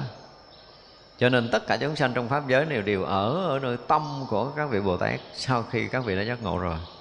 Không bỏ rời được không bao rời được đi đâu cũng vì cái lợi ích chúng sanh mà chúng ta thấy rõ ràng là bây giờ mình à, có nhiều khi mình cũng phải phát nguyện, đúng không? Như có những lần mà có một lần tôi hướng dẫn quý vị phát nguyện là sao xin chư Phật, chư Đại Bồ Tát, rồi kêu vị Thánh Hiền chứng minh được là cái cái tình thương của con. Con thấy tới đâu, con hiểu biết tới đâu thì tình thương của con sẽ tới đó và ờ, cái sự thấy biết con tới đâu thì chúng sanh đều nhận được cái tình thương tới đó để chi? Để tất cả chúng sanh đều được yên ổn, được an lạc và phát tâm tu hành cho tới ngày đạt được đạo quả vô thượng trên đẳng chánh giác. Có nghĩa là cái tâm chúng ta sẽ rải khắp mà theo cái sự hiểu biết của mình mình mình thấy tới đâu thì cái tâm yêu thương của mình sẽ tới đó. Và xin chư Phật hãy chứng minh cho con điều này con thấy tới đâu, con hiểu tới đâu thì xin nguyện tình thương của con cũng sẽ như cái thấy cái hiểu như vậy. Và chính tình thương này làm cho chúng sanh được yên ổn, được an lạc và phát khởi cái tâm cầu đạo quả vô thường chánh đẳng chánh giác. Với tình thương mình cũng không vì lý do khác. Tức là mình tập phát nguyện giống như các vị bồ tát như vậy mỗi ngày, để chi? Để khi mà lúc đó mà, lúc nào mà cái tâm nguyện chúng ta nó đủ cái lực, đủ cái lực thì chúng sanh chỉ cần nghĩ tới mình thôi là họ được an lạc có những cái vị bồ tát mà à, chúng ta niệm tới danh hiệu chúng ta cảm giác nó yên liền đúng không?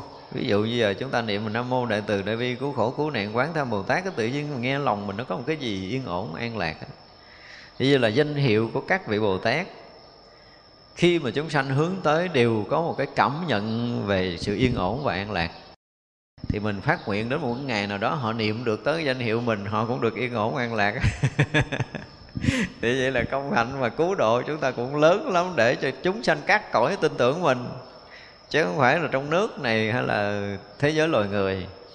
Đó là ra là cái cái tâm từ chúng ta phải lớn đến độ là cõi nào, cõi giới nào biết tới mình. Sau này mình còn phát nguyện lớn vậy đó, cõi giới nào biết tới mình, niệm tới danh hiệu mình thì đều được an lạc và phát tâm tu hành, đạt đạo quả vô thượng chánh đẳng chánh giác không cho kiếm chuyện khác chỉ cho thành phật thôi. Đúng không? Nhưng mà phải bây giờ phát nguyện là mình biết tới đâu mình hiểu tới đâu thì tình thương mình sẽ tới đó và tình thương mình tới đâu thì người ta sẽ được sự sự yên ổn an lạc tới đó. Thì sau này cái cái quả đó nó đã được thành tựu rồi á, thì chúng ta phát thêm cái nguyện tiếp. Phát thêm nguyện tiếp là chúng sanh nào biết tới danh hiệu con. Không? thì chúng sanh nó đều được yên ổn an lạc và phát tâm vô thượng chánh đẳng chánh giác không phát tâm khác. Không phát tâm về cõi con rồi tu tiếp tục để thành phật là cái phát nguyện đó. Tôi thấy nó còn ờ, thua phát nguyện này thua. Cho nên phát nguyện ngon hơn. Ngon, ngon hơn tức là nói tới tên mình là người đó muốn thành phật à? Nhớ tới tên mình, nghe tới tên mình là muốn tu thành phật chứ không muốn chuyện khác nữa. Đó phát nguyện như vậy để cho nó, tất cả những cái người mà từ xưa giờ có oán hận, có thù hằn, có liên quan tới mình và nhân quả, nghiệp báo, đúng không?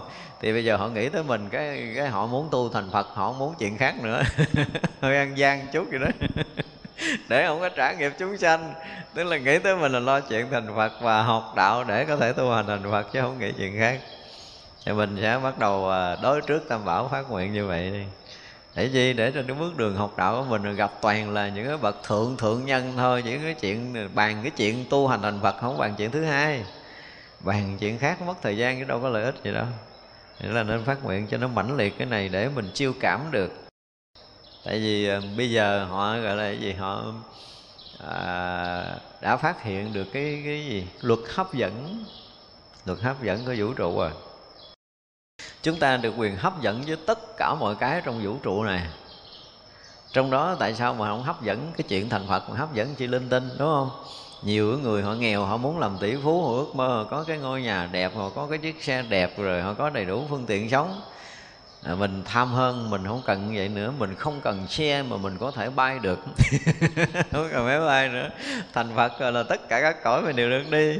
Ở đây bây giờ tôi chỉ cần là à, mình à, bắt đầu mình ngồi đây ha bắt đầu mình tưởng tượng nha. Mình tưởng tượng là mình sẽ sạch hết tất cả những cái nghiệp tập sinh tử. Tâm mình hoàn toàn thanh tịnh trong sáng. Cái mình hòa nhập với ánh sáng trí tuệ giác ngộ tất cả những cái lầm mê sanh tử bây giờ nó tuyệt mất không có còn ở nơi tâm của mình. Mình là ánh sáng tuyệt đối nó phủ khắp tam giới này đầy đủ tất cả trí tuệ và phương tiện giác ngộ để cứu độ tất cả chúng sanh muôn loài. Nếu mình được quyền tưởng chứ mắc nói gì mình không tưởng đúng không? À, là mình sẽ hấp dẫn được cái trí tuệ này đến với mình để mình không còn lầm mê trong sanh tử nữa.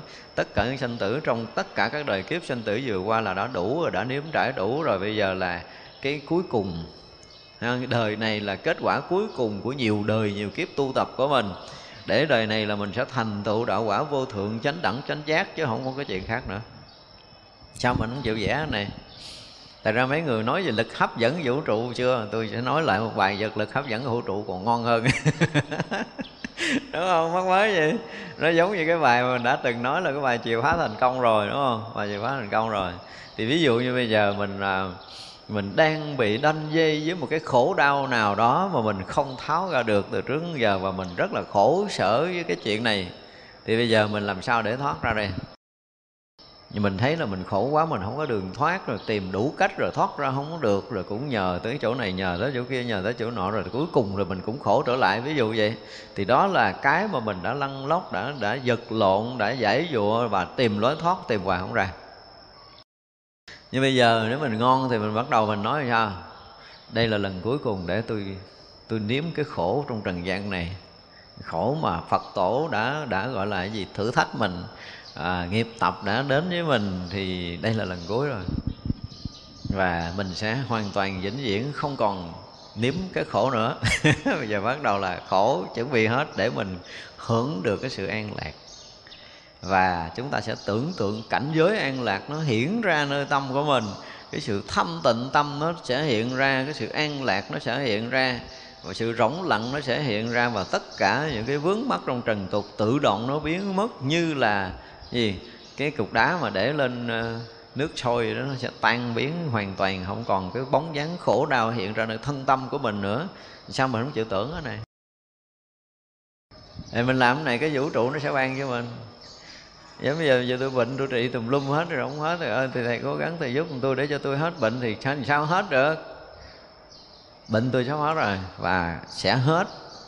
Nếu như tôi làm đúng điều này điều này điều này và tôi đang làm đúng thì bệnh này từng ngày từng ngày cơ thể nó được tôi khôi phục, tôi trở thành một người khang kiện có đầy đủ sức khỏe, có đầy đủ trí tuệ để tu tập, đầy đủ sức khỏe nó làm lợi lạc. Chúng sanh thì mình sẽ vẽ ra một con người mà thiệt là mạnh khỏe, thiệt là an lạc và thiệt là trí tuệ để mình có thể giúp đời này nhưng mà nhiều người trị bệnh lâu ngày quá rồi, nó khẳng rồi. Nó bệnh tôi khó hết luôn. Bệnh tôi là bệnh nan y, bệnh tôi là bác sĩ nói tôi sắp chết rồi.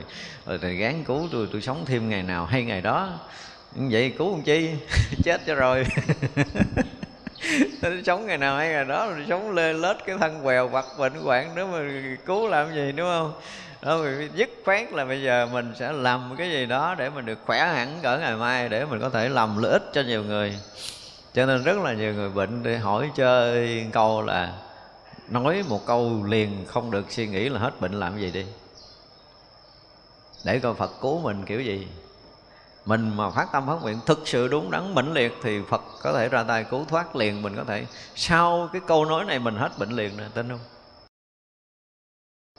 Giống như hôm qua tôi gặp một bé là nó khôn trời đất luôn tôi hỏi, nó cái bệnh, nó bệnh nó chân, nó đi không có được. đang trị trên đó mà trước khi trị hỏi mày, bây giờ hết, bệnh làm gì? Nó nó nói chừng nào hết thì tính chơi cha mình, dễ sợ luôn hỏi mấy lần trả lời cái giọng đó không mình trời đất ơi. Nếu như mình nữa lớn lên mình làm cái gì tính con chưa lớn mà chừng nào con lớn tính. Nhưng mình phải có một cái, gọi là, muốn vượt cái cảnh cũ là phải có cái tâm mới à chúng ta, đây là nguyên lý à.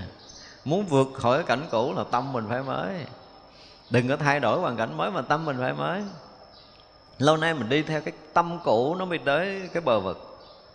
Và thay tâm, thay đổi cái tâm thì tự động hoàn cảnh nó sẽ thay đổi theo mà chúng ta không thay đổi cái tâm mình được. Lý do là chúng ta không thay đổi tâm mình được, cho nên cuộc sống chúng ta vẫn còn lẫn quẩn trong cái dòng bế tắc đó.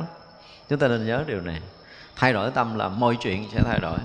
Cho nên mình cứ phát nguyện lớn đi, mình phấn đấu, mình làm. Thay vì xưa giờ mình thấy nha, ví dụ như mỗi tháng này ha, hồi mình còn rất là nghèo, mỗi tháng mình cũng dành dặm được ờ, một, hai lon gạo thôi, chứ không có nhiều.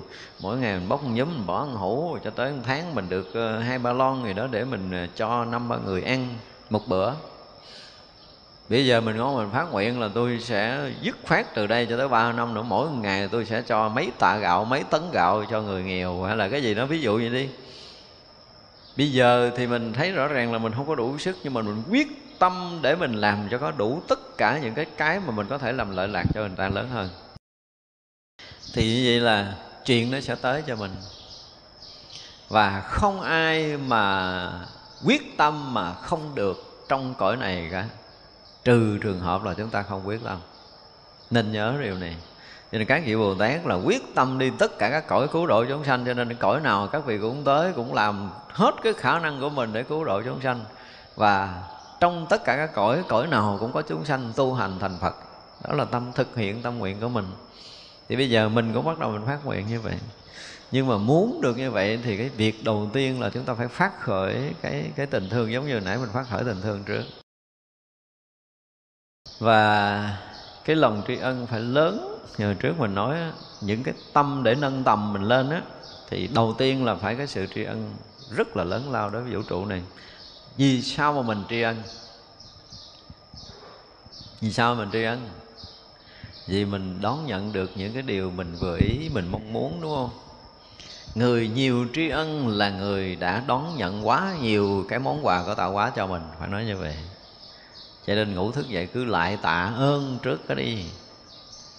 Vì à, mình đang hưởng được tất cả những cái mình có thì cứ nghĩ gì, nhớ gì cứ kể ra. Đúng không? Và mình đang muốn cái gì kể tiếp. Muốn kể tiếp thì mình sẽ nhận được đấy tiếp tại vì ngày nào mình cũng nhận được mà. Mình nghĩ là chuyện gì mỗi ngày, mỗi giờ sống mình đều nhận được những cái điều cao quý, tốt đẹp để giống như vậy, sáng mới mở mắt ra thì lại tạ trời đất vũ trụ đã cho con được một ngày một đêm sống yên ổn, an lạc và con xin gian trai để con đón nhận tất cả những cái gì trong ngày mới an lành và phúc lạc. Tốt đẹp nhất. Mình đón nhận tất cả những đó và đón nhận được thì phải tạ ơn.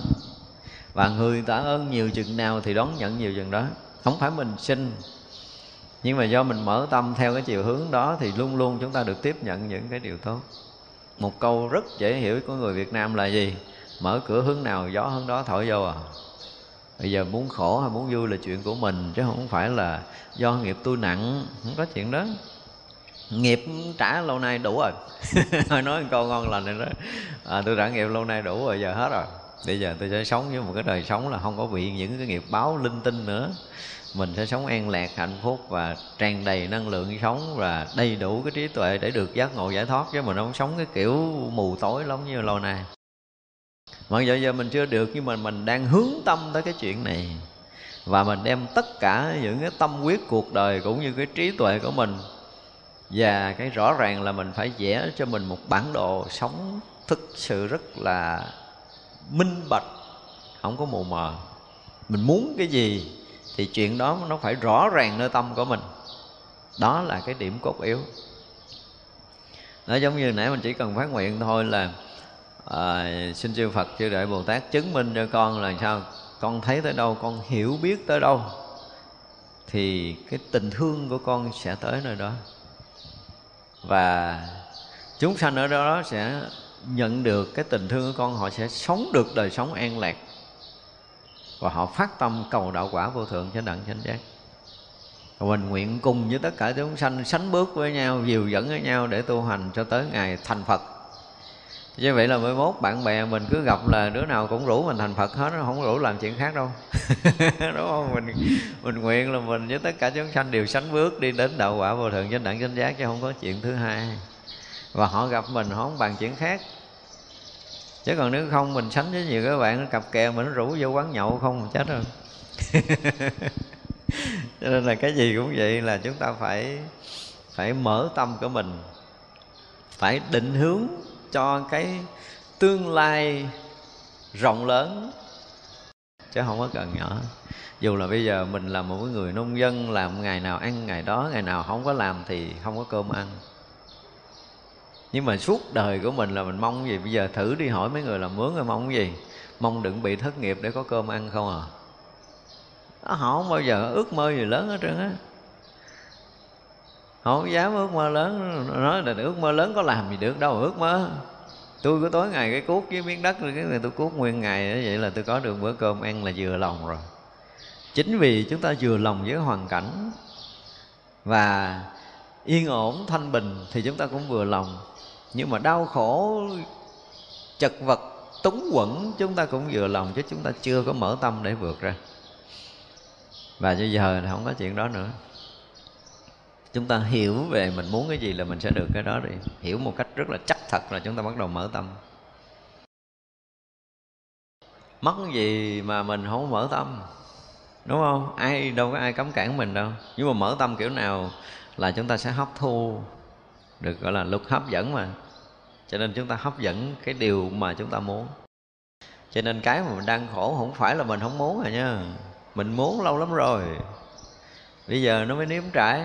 Thì thôi cũng bà học bài học nghịch này cái để cho nó có kinh nghiệm và học nhiêu đầy đủ rồi đóng cửa phá lại đó bài học khổ giờ đóng cửa phá lại rồi bây giờ tôi bắt đầu học bài học mới là được an lạc được hạnh phúc được tươi vui là à, được nghĩ tới cái những cái điều thiện điều lành và được đầy đủ cái phương tiện để thực hiện tất cả những cái điều chúng tôi mong muốn là đầy đủ phương tiện để cứu giúp tất cả chúng sanh muôn loài. Về mặt trí tuệ cũng như về mặt phước báo. Lúc nào mình cũng nghĩ như vậy lúc nào cho mình cũng lo phấn đấu để mình đủ trí tuệ, đủ phương tiện để có thể giảng dạy giúp đỡ tất cả chúng sanh muôn loài, hiểu được chánh pháp và tu hành thành phật. Lúc nào mình cũng nghĩ là mình quá nhiều phước báo, bây giờ mình sẽ bắt đầu lần lần mình lấy chỗ này, lấy chỗ kia để san sẻ, để cứu giúp tất cả những người đói khổ. Ví dụ vậy. Thì là tiền của mình không có tính tới cái ngưỡng nào hết, là tính là vô lượng, vô biên, trong cái kho tràn vũ trụ này để giờ lấy chỗ này giúp người này, lấy chỗ kia giúp người kia là mình bắt đầu có quá trời tiền luôn. Chứ không phải là ít, không có tính số, không có tính kể nữa. Không có tính kho tàng nữa. Kho tàng mình là vũ trụ. Giờ tôi chuẩn bị, tôi mở cửa vũ trụ để tôi lấy tiền. Đó, một kho tàng vũ trụ tràn ngập tất cả những cái cái kho báu mênh mông đó. Bây giờ mình lấy này để mình giúp người này, mình lấy cái kia để mình làm việc thiện, lấy cái này để mình làm việc ý nghĩa. Tức là mình suốt đời của mình là luôn luôn có tiền một cách rất là vô tư để mình có thể làm lợi tất cả chúng sanh muôn loài nếu mình muốn tại mình không muốn thôi à. Ai cũng có được cái kho tàng mênh mông về trí tuệ và phước báo. Phật có cái gì mình có cái đó. Nhưng mà phật làm được mà mình làm chưa được thôi. Phật mở được cái cửa trí tuệ và phước báo mình mở chưa nổi. Chỉ có chừng đó mà nhưng mà muốn mở vậy thì gian mở tâm từ phẩm hồi hướng là rất là hay. Hồi hướng tức là mình hướng tâm để về một cái gì đó nếu mình muốn từ đầu tới cuối là chư đại bồ tát muốn mình gì? Muốn mình thành phật. Không? và các vị cũng muốn thành phật, cho nên muốn cho chúng sanh khác thành phật. Đó là nhân quả rõ ràng. Chứ gần như cái phẩm này không muốn cái chuyện thứ hai á, chúng ta học từ đầu tới giờ chúng ta thấy. Thì bây giờ nếu mình học cái phẩm này mà mình không muốn được như vậy là chúng ta không có theo cái cái tâm hạnh của chư vị bồ tát và chư phật. Thành ra mình rất là khó thoát. Lòng kia niệm niệm luôn an trụ, trí tuệ rộng lớn không ai sánh. Rời si chánh niệm thường vắng lặng, tất cả pháp nghiệp đều thanh tịnh. Đó thì vậy là mình muốn cái lòng mình thanh tịnh, mình làm cho cái lòng mình được an lạc chứ mình không muốn chuyện khác nữa. Bây giờ là nghĩ tới cái chuyện mà sống tiếp là phải sống trong cái sự thanh tịnh, sống tiếp là sống trong trí tuệ rộng lớn. Đúng không? Sống tiếp là rời tất cả những cái si ám và chánh niệm thường vắng lặng nơi tâm của mình và tất cả các nghiệp đều thanh tịnh. Đây là mục đích sống. Thì cái cách của các vị bồ tát đi làm sao giờ mình bắt đầu mình học, mình đi lại như vậy, đi làm sao cho đúng đường. Các vị bước bước, mình bước bước. Đúng không? Các vị giác ngộ thì mình giác ngộ, các vị làm lợi ích chúng sanh thì mình làm lợi ích chúng sanh. Các vị nghĩ tưởng là thương yêu chúng sanh muôn loài thì mình cũng nghĩ tưởng thương yêu chúng sanh muôn loài và các vị khắc nguyện đi tất cả các cõi để giúp chúng sanh giác ngộ giải thoát. Thì mình cũng theo các vị đi khắp tất cả các cõi làm cho chúng sanh giác ngộ giải thoát. Đó khi học hạnh bồ tát là chúng ta phải học được như thế. Như bồ tát kia ở thế gian chẳng nhiễm nội pháp, như ngoại pháp, như gió trong hư không vô ngại. Đại sĩ dụng tâm cũng như vậy. Các bồ tát thì không nhiễm nội pháp, ngoại pháp tức là cảnh trần ngoài không nhiễm. Ở trong khởi buồn thương giận ghét này nọ kia là không có còn nữa. Ở trong cũng như ở ngoài hoàn toàn thanh tịnh và vắng lặng. Giống như gió mà nó thổi hư không thì không có chỗ để dừng lại. Và đại sĩ phải dụng tâm như thế. Bây giờ muốn đại sĩ hay trung sĩ, muốn hạ sĩ? Bây giờ chúng ta đang học hạnh đại sĩ. Và học hạnh đại sĩ thì tâm chúng ta cũng rỗng giống như không. Chuyện gì tới rồi nó sẽ bay đi. Không có chỗ để nó dừng lại phiền não không có nơi để chứa. Hết chỗ chứa rồi.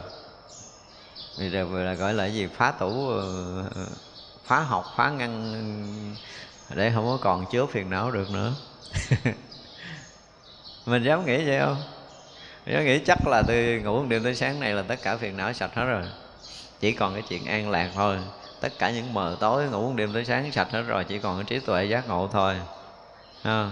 những cái mà vướng mắc ờ, trần tục, những cái vướng mắc trong tình cảm, tình ái, những cái vướng mắc trong trần lao, những cái đó thì nó ngủ đêm tới sáng nó mất hết rồi. Tôi chỉ còn có cái chuyện là giải thoát, giác ngộ, cái chuyện thông lưu tự tại chứ không còn cái chuyện vướng mắc nữa. Và chúng ta cứ mở cửa hướng này. Và đây là một cái sự thật á. Mình ví dụ nha, lâu nay mình bị quấn ở trong cái cái thù hằn mà rõ ràng là cuộc đời mình gặp quá nhiều cái chuyện oan trái, những cái oan quốc để mình thù hằn người này người kia nhiều quá. Và mình nghĩ là mình ờ, mình xóa đi cái thù hằn này, cố gắng xóa đi chứ mình xóa không có được. Tại mình cố gắng mình xóa. Nhưng bây giờ là tôi nghĩ khác, tôi không phải tôi xóa cái thù hằn này, mà tôi nghĩ là tôi sẽ thương được tất cả mọi người. Tôi không xóa thù hằn hai cái tâm này nó khác nhau à. Bây giờ tôi bắt đầu phát khởi tình thương. Nó giống như nãy sinh phật, con biết tới ai con thương tới người đó. Con nhớ tới ai, con nghĩ tới đâu con thương tới đó.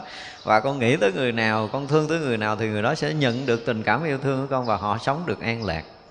Và họ phát tâm cầu đạo quả vô thượng chánh đẳng chánh giác.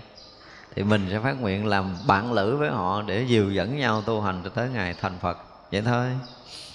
Thì nó lại khác hoàn toàn cái hướng nghĩ nó sẽ khác và cuộc đời chúng ta sẽ đi theo con đường mới. Thành ra là muốn thay đổi cuộc đời của chúng ta là thay đổi cách nhìn. Thay đổi cái ước mơ, cái nguyện vọng, cái hoài bão của chúng ta. Trở lại, hay nói trong đạo Phật thì thay đổi cái cái phát nguyện, phát tâm của mình. Lâu nay là mình tu gì muốn mình thoát khổ Nhưng bây giờ mình tu gì cứu độ chúng sanh Khác nhau hoàn toàn đó nha cho nên trước cái phút thiền định, nếu mình không có thương chúng sanh mà mình tu á, mà mình thương bản thân mình tu thì mình loạn động riết luôn á, tin đi. Muốn đi sâu vào thiền định, nếu không phát khởi cái tâm thương yêu chúng sanh, đến những cái đoạn nó sẽ bị bế tắc. Và kinh nghiệm bế tắc này nó trải qua nhiều ngày, nhiều tháng. Có những cái đoạn quý vị tiếng không được thói không được đâu. Nói giống như hôm trước tôi nói, cái vụ chánh niệm đó là rớt cái đó không tiếng không thói được. Tự nhiên rất khắc phục rồi xong không nhúc nhích được. Ví dụ như mình mới đưa tay lên chuẩn bị mình gãi, nó đang ngứa đây nha, nó rớt cái phục cái là dính cái tay, để tay vô hoài nè.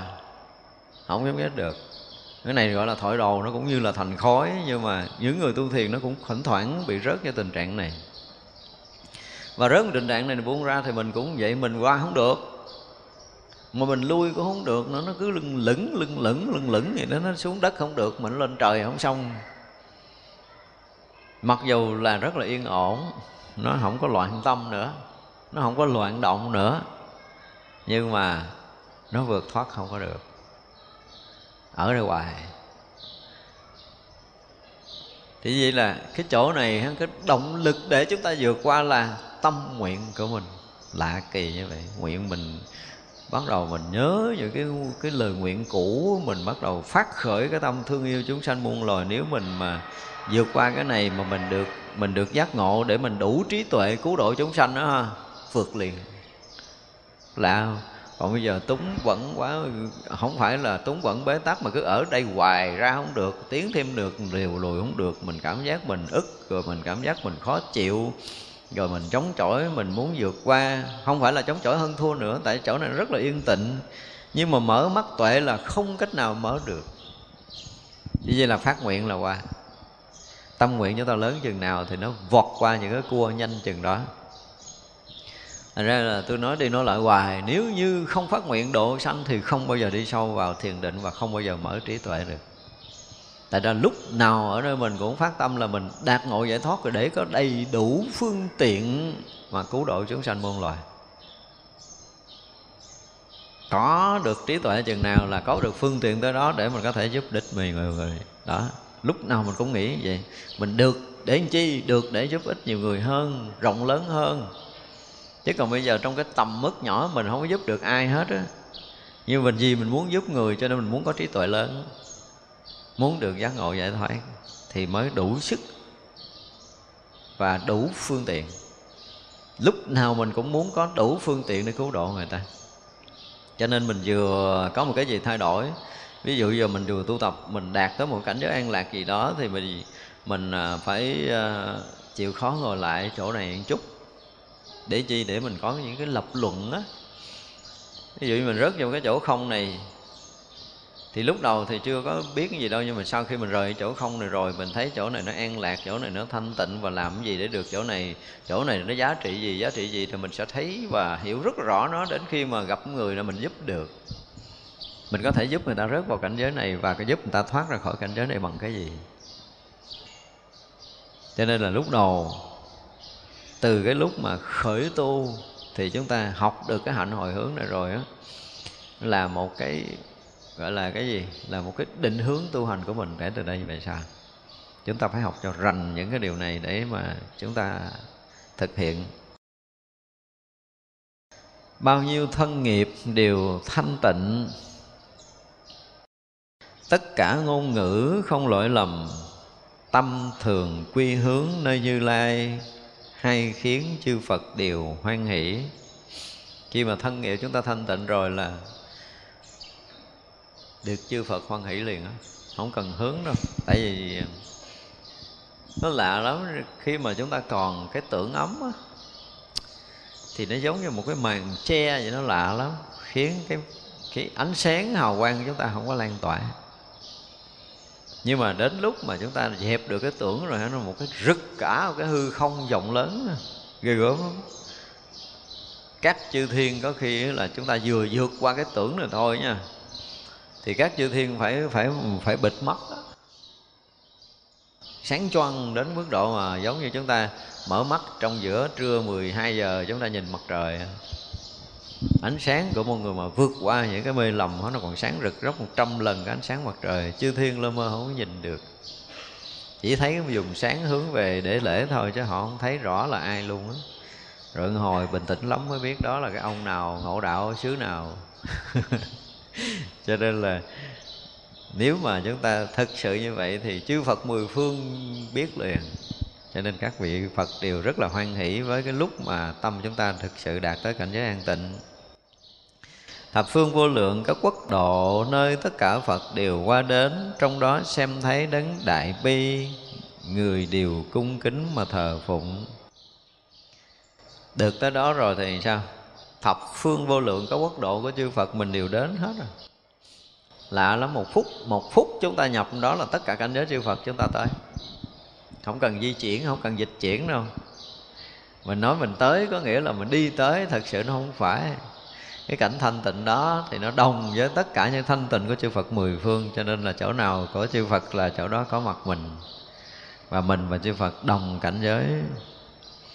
Thành ra là tất cả cảnh giới chư Phật đều đến và trong đó thấy được các đấng đại bi, tức là cái gương đại từ đại bi của chư Phật.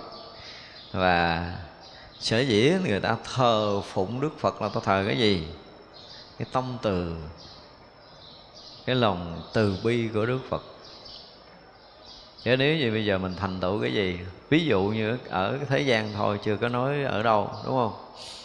Như mình là cái người mà gom hết cái của thế gian lại để mình trở thành một người giàu bậc nhất cái thế gian này đi. Mình có đầy đủ tất cả những phương tiện để mình sống sung túc và mình hạnh phúc với một cái gia đình của mình thôi. Thì thế gian cũng thờ mình không? Thế gian có thờ mình nói không? Không. Nhưng mà một người rất là bình thường ngày nào họ cũng sống lợi ích người khác thì có chừng là người này chết có người thờ tại vì họ làm lợi ích họ bằng cái tình thương yêu nữa. Thì vậy là đức phật vì cái lòng từ bi đó, trước khi thành phật là đã đã từng ra vào địa ngục để cứu độ chúng sanh. Cái cõi mà cực khổ nhất trong tam giới này các vị bồ tát cũng lặn lội trong đó để cứu vớt mình nghĩ tới thôi là chúng ta đủ để có thể thờ phượng rồi. Mặc dù mình chưa biết là mấy ổng độ mình cái hồi nào, đúng không? Chưa biết mình được cứu vớt từ địa ngục ra từ cái bàn tay của vị nào. Thì chúng ta cũng đã từng ở trong đó và chúng ta được ra khỏi là cũng nhờ sự cứu giúp của các vị. Nhưng mình chưa biết được cứu giúp hồi nào. Nhưng bây giờ nghĩ tới là mình có một cái cảm giác, có một cái sự rung động, có một sự cảm kích đối với cái hạnh của các vị bồ tát. Và các vị này đáng để được chúng ta tôn thờ lễ kính còn chư phật thì còn lâu nhọc hơn nữa. Từ cái lúc mà sơ khai mà tâm của mình còn mê mờ, còn u tối, còn đau khổ, các vị tìm cách để gợi, để nhắc, để đưa chúng ta tới giờ phút này, chúng ta tỉnh. Để rồi mình học được quyển kinh, mình hiểu được ít phần, hoặc là mình cũng hành trì theo pháp của ngài, mình được an lạc chút chút. Ví dụ vậy thì bây giờ là ơn đó không có nhỏ với mình. Thành ra là nhờ lòng từ bi mới được phụng thờ ở thế gian nói gì?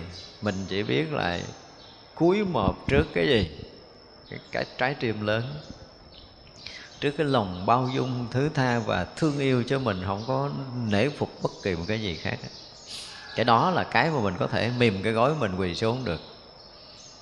Nếu còn mà quyền lực chưa chắc. Có những người nói là mày quỳ xuống cái là tao tha mạng không quỳ xuống tao bắn mày thì vẫn đứng để chết chứ họ không quỳ đâu họ không bao giờ họ mềm đầu gối trước thế lực. Và đa số những người quân tử thì không bao giờ cúi một họ chỉ biết nể phục những cái con tim lớn. Những cái người đầy cái tình yêu thương, đầy tình người thì mới hy vọng là thuyết phục được người khác. Chứ còn nếu mà quyền lực hoặc là tiền bạc thì không thể nào. Đó là cái điều mà chúng ta phải biết.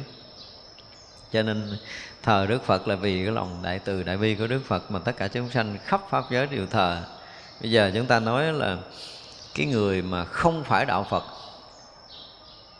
mà nghe nói cái danh tự phật thì sao? Họ giờ không có ác tâm được. Họ có một cái gì đó mà gọi là có một cái chút cảm tình mặc dù họ không theo đạo Phật nhưng mà ít nhiều gì nghe danh tự Phật á, họ có một chút cảm tình và một lần chúng ta có một chút cảm tình đó là là gì? Bắt đầu là cái thiện căn, thiện nghiệp chúng ta được giấy khởi lên. Lạ như vậy. Lần lần cái mình mà mình nghe, mình có cảm tình, mình mới hiểu. Chứ còn có những cái cõi là không nghe danh tự Phật. Lấy đâu để quay về với chánh pháp? Có những cái cõi có rất là nhiều chúng sanh, họ không nghe danh tự Phật. Họ chỉ nghe là gươm, đao, rồi họ chỉ nghe là dầu, sôi, họ cũng nghe lửa bỏng, họ cũng nghe cái gì, sát hại không, chứ họ không bao giờ họ nghe cái tiếng Phật cả. Thật ra chúng sanh như bây giờ như mình ở đây mặc dầu là có những người từ trước đến giờ chưa từng lễ Phật tụng kinh gì hết chưa từng biết đạo Phật là gì mà nghe tiếng Phật thì chúng ta dùng cái từ thế gian là có cảm tình. Có một chút cảm tình mà có cảm tình tức là thiện căn thì chúng ta bắt đầu giấy khởi rồi. Và chúng ta lần lần đi sâu vào được. Cho nên nếu mà một ngày nào đó mà mình à, phát tâm phát nguyện mà mình thờ phụng Phật ha, và mình tôn quý Phật thì thiện căn chúng ta đã quá lớn rồi. Là và đi sâu vào tam bảo được rồi. Lòng thường thanh tịnh lìa các lỗi vào khắp thế gian không e sợ đã trụ đạo vô thượng của Phật, làm ao pháp lớn cho ba cõi. Người mà lòng, gọi là thường thanh tịnh lìa các lỗi, sống mà không lỗi lầm không phải dễ, đúng không? Chúng ta nghiệm lại đi, nhiều khi mình đang ngồi yên, mình vẫn có lỗi. Mình nghĩ quấy cho ai đó, mình vẫn còn, hoặc là mình động tâm đã là lỗi rồi. Còn các vị thì thanh tịnh, không bao giờ bị lỗi lầm nữa. Cho nên đi khắp thế gian không có e sợ. Sở dĩ mà chúng ta đi chỗ này chỗ kia, chúng ta lo lắng là gì đâu. Ví dụ như ngủ, phải ngủ kiếm chỗ nào an toàn, ngủ. Không an toàn, không dám ngủ sợ nửa đêm người ta tới trả thù đúng không? Hoặc là đang ngủ trong nhà mà có ai gõ cửa là hồi hộp. Không biết là người thương tới hay kẻ thù tới. Còn cái người đã hoàn toàn không có lỗi rồi đi khắp thế gian đâu cũng ngủ được. Ở chợ búa ở đường đầu đường xó chợ gì họ cũng ngủ một cách rất là tự tại vì họ không có kẻ thù. Và không sợ ai hại hãm hại mình. Đó, cho nên là, là sống không có cõi ở không có lỗi thì cõi nào cũng không e sợ đi cõi nào cũng không sợ là vậy vậy vì đã trụ cái đạo vô thượng của Phật rồi, cho nên làm làm ao pháp lớn cho ba cõi. Đây dụng từ là khiêm tốn là ao pháp, chứ không phải nói là một biển pháp mênh mông luôn, chứ không phải ao pháp đâu. Tại vì tất cả chúng sanh trong ba cõi bị cái gì? Bị nóng bức không? Chúng ta có bị nóng bức không? Chúng ta bị nóng bức bởi những cái nghiệp tham sân của mình, nó thiêu đốt mình, cho nên gặp Phật pháp mình cảm giác nó có một cái gì nó trong mát, nó nhẹ nhàng, nó thanh thoát, nó an lạc.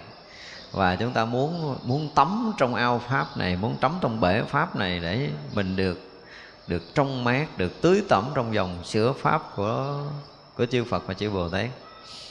Thành ra khi mà một người Phật tử bình thường đó nha, chúng ta chưa có tu tập gì nhiều, mà bữa nay có cái duyên cái mình phải đi chùa. Và đi chùa tự nhiên mình vui kỳ lắm, mình không diễn tả được, không biết. Chưa có gặp thầy thuyết pháp, chưa có biết cái gì. Nhưng mà chúng ta chỉ bước vào cái cái cái khung trời của tam bảo chúng ta cảm giác sự yên ổn, an lạc, vui tươi mà mình không diễn tả được. Tức là bắt đầu rớt vào cái ao trong mát rồi. Chúng ta được tắm rồi ở trong dòng pháp nữa thì cái sự an lạc nó sẽ hiện ra nơi cõi lòng của mình. Mỗi khi mình nhớ mình nghĩ tới chánh pháp mình nhớ mình nghĩ tới tam bảo là tự động mình nghe nó rộn rộn ở trong lòng mình một cách kỳ cục lắm. Mình không có diễn tả được nó là cái gì. Nhưng mà nghĩ tới tam bảo là tự động chúng ta sẽ nghe cái niềm an lạc cái sự hân hoan nó xảy ra nơi lòng của mình. Là chứng tỏ là cái gì? Là chúng ta nhờ cái ao pháp à, để chúng ta có thể tâm mát và ai mỗi khi mà nghĩ tới cái việc đó, nghĩ tới cái việc tam bảo mà tâm chúng ta được yên ổn, an lạc thì biết rằng là tất cả chúng ta đều có cái thiện căn lớn đối với tam bảo à. còn nhiều người vô chùa trớ trớ à thậm chí ở chùa cũng không có cảm giác gì luôn á đi, tôi cũng gặp một số người là họ giống như bất đắc dĩ phải nghỉ lại qua đêm, hoặc là phải nghỉ lại trong chùa một vài ngày. Nhưng mà mình nhìn cái ánh mắt của họ, nó không có không có một chút thiện cảm gì đối với tam bảo hết á. Họ rất là lạnh lùng. Và tới hồi họ rời đi rồi, cũng không có ấn tượng gì nơi tâm hết á. Mặc dầu là họ được ăn, được ở, được lo lắng đủ điều, nhưng mà họ không có cái đó. Thì điều này muốn nói gì? Là nơi tâm của họ bị che chắn bởi một cái gì á. Và cái không khí, cái môi trường cũng như là cái lòng từ của đức phật nó không có ngấm vô người họ được chút nào để họ có một chút cảm tình đối với tam bảo. Đó là cái điều để chúng ta thấy là rất có nhiều người như vậy. Nhiều, rất là nhiều người như vậy. Cho nên là được mà tắm trong cái ao lớn ở tam bảo cũng không phải dễ đâu. Do đó mình cảm giác mình được tắm mát, mình được an lạc là một cái thiện căn lớn của mình chứ không phải nhỏ tinh tấn quán sát tất cả pháp tùy thuận tuy di hữu phi hữu. Như vậy thẳng đến lý chân thiệt được vào chỗ vô tránh rất sâu. Tức là đối với các vị bồ tát á, thì phải tinh tấn quán sát tất cả pháp. Lúc nào cũng thấy tất cả các pháp từ hữu vi cho tới vô vi đều phải thấu rõ không lầm lẫn. Chứ không phải là các vị nằm yên là các vị nghỉ ngơi đâu nhiều khi mình á, mình không có tu á, mình nằm lại mình nghĩ chuyện quá khứ vị lai, mình nghĩ chuyện lợi lộc cá nhân.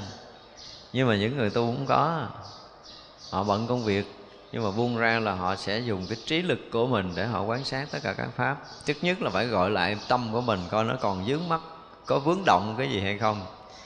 Và nếu có vướng mắc, vướng động thì họ tự làm cho mình khai thông cái đã và khi tâm mình thông rồi là bắt đầu nhìn lại dạng pháp để mình thấu hiểu tất cả các pháp. Nó là à, nó là vô trụ nó là vô thường nó là tự tánh không hoặc là nó là viên mãn tròn đầy không có bất kỳ một cái sự vướng bận nào nữa. Thì quán tận cùng tất cả các pháp đều là bất sanh bất diệt đều là viên mãn tròn đầy. Và lúc nào các vị cũng thâm nhập trong cái cảnh viên mãn tròn đầy đó để không có còn bất kỳ một cái sự lận cận nào nơi tâm thức hết đó. chứ không ở không đâu mình thấy họ nằm liêm diêm mắt, cứ nghĩ là ngủ nghỉ ngơi, không phải, nó phải không rảnh làm cái chuyện này. Luôn luôn học hạnh của các bậc đại sĩ mà, tức là cái hạnh siêu thoát, cho nên phải làm sao quán sát các pháp hữu vi cũng như vô vi là đạt tới cái chỗ viên mãn tròn đầy thì các vị nghỉ ngơi ở chỗ đó, lắng lòng ở chỗ thanh tịnh tuyệt đối đó, chứ không có động niệm giống như mình do đây tu hành đạo kiên cố, tất cả chúng sanh chẳng hoại được. Khéo hay rõ thấu các pháp tánh khắp trong tâm thế không chấp trước. Tức là nhờ quán sát các pháp như vậy thì cái hạnh tu hành nó rất là kiên cố, nó không bị lui sụp bởi hoàn cảnh nào. Và chúng sanh cũng không làm hoại được, tức là không làm động, không làm lui sụp, không làm hoại được. Và trí tuệ các vị luôn luôn tỏa sáng để thấu tất cả các pháp, đạt tới cái chỗ chân thật của tất cả các pháp, cái thật tướng của tất cả các pháp là vô tướng, và các vị luôn luôn thấy hiểu chứ không bao giờ bị mê mờ bởi cái việc đó nữa. Như vậy hồi hướng đến bờ kia khiến khắp quần xanh lìa cấu nhiễm, lìa hẳn tất cả những sở y được vào chỗ vô y rốt ráo. Chúng ta thấy cái hay đó là được vượt thoát những cái cố chấp, được thấu tận cái nghĩa lý chân thật của tất cả các pháp rồi, thì hồi hướng đến cái bờ giác ngộ giải thoát hoàn toàn và khiến tất cả quần sanh, tức là khiến tất cả chúng sanh không còn bị cấu nhiễm nữa. Và gì? Lìa hẳn tất cả những cái sở y, tức là không còn y tựa nên nơi thân này, không còn y tựa nơi tâm này, không còn y tựa nơi nơi hoàn cảnh, nơi các pháp nữa và phải được vào cái chỗ vô y rốt ráo. Khi nào mà mình thấy rõ ràng là mình à, không còn tìm thấy thân để tựa nữa là chúng ta bước một bước rất là dài trong công phu rồi đó. Đi đứng nằm ngồi cái gì không còn thấy thân được. Khởi niệm về thân á một cách rất là khó khăn. Mặc dù mình mang thân nha tức là có những cái đoạn mà chúng ta rớt vào cái hoàn cảnh rớt vào cái cảnh giới không thân cảnh giới không thân. Nếu trải qua ít lắm là năm ngày, 10 ngày Có khi một hai tháng như vậy luôn á. Chúng ta tìm thân cũng được Mặc dù là gì à, Vẫn đi, vẫn đứng, vẫn ăn, ngủ Không có cười lắm rồi kiếm thân không có. Nói này người ta không tin á Nói là người ta không tin Nhưng mà ai công phu tới đây sẽ thấy được cái sự thật này. Chứ còn bình thường nói bây giờ ta không tin đó thì ông cũng vừa đi đứng ông cũng ngủ thức mà thực sự là muốn ngủ ngủ muốn thức thì thức. Muốn thức bao lâu cũng được muốn nghỉ thì à, à, thả lỏng để nghỉ chứ không phải là ngủ. Cho nên họ thấy họ nằm nhưng mà hoàn toàn không có ngủ đâu. Thì vậy là họ rớt vào cảnh giới không thân một đoạn họ không còn nương tựa nơi thân này nữa. Thân không phải là chỗ nương nữa. Xong rồi cái họ rớt vào cái chỗ không tâm tâm mất cái chỗ nương hoàn toàn. Mà thân tâm mất thì ở ngoài nó mất. Và họ rớt cái chỗ rỗng lặng thanh tịnh không có chỗ y đây là một cảnh giới nha một cảnh giới không có y tựa thân tâm vào ngoại cảnh. Không còn cái chỗ nào để có thể dừng lại được không còn cái chỗ nào để có thể bám lại được không có còn chỗ nào để có thể chấp lại được. Đây là một cảnh giới thật sự.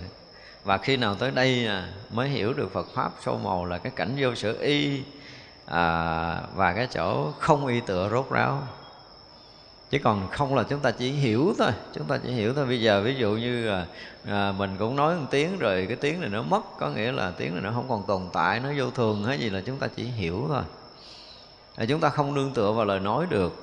Chúng ta không nương tựa vào cái khoảng không này được. Ví dụ như đó mình hiểu đó là mình chỉ hiểu thôi. Nhưng mà đến một lúc là cái chuyện hiểu nó sẽ biến thành sự thật. Sự thật là không còn chỗ nương cả chúng ta thấy cái tâm nó như là không có tâm. Đương nhiên là không có nhập định thì những cái hiện khởi của tâm thức nó còn nha. Nhưng mà nó không có thành tâm giống trước đây là ví dụ như mình vừa có một ý niệm thì nó là nghĩ tốt, nghĩ xấu, nghĩ đúng, nghĩ sai, nghĩ phải, nghĩ trái gì đó. Bây giờ cái hiện khởi của niệm nó cũng hiện ra nhưng mà mình thấy nó không có niệm. Không có y tựa với đó được.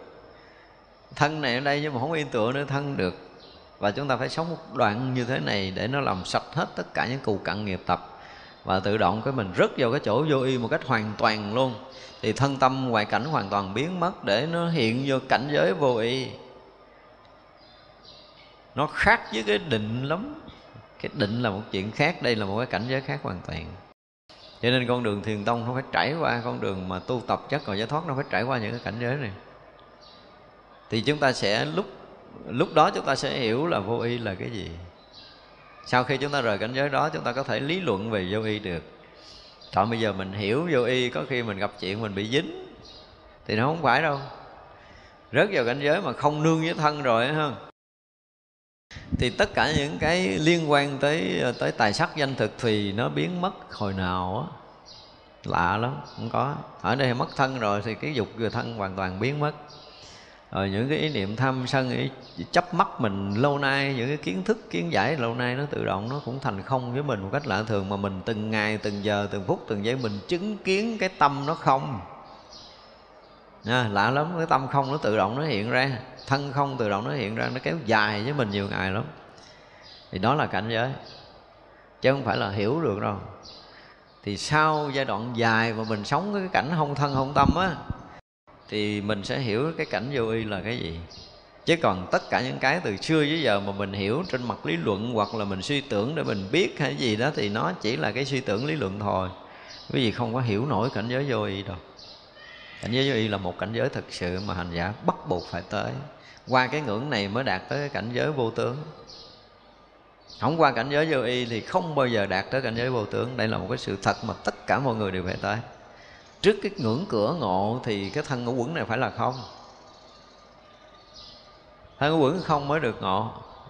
Không có thân ngũ quẩn cho nên không có ý tựa vào thân và tâm được. Mà thời gian dài lắm.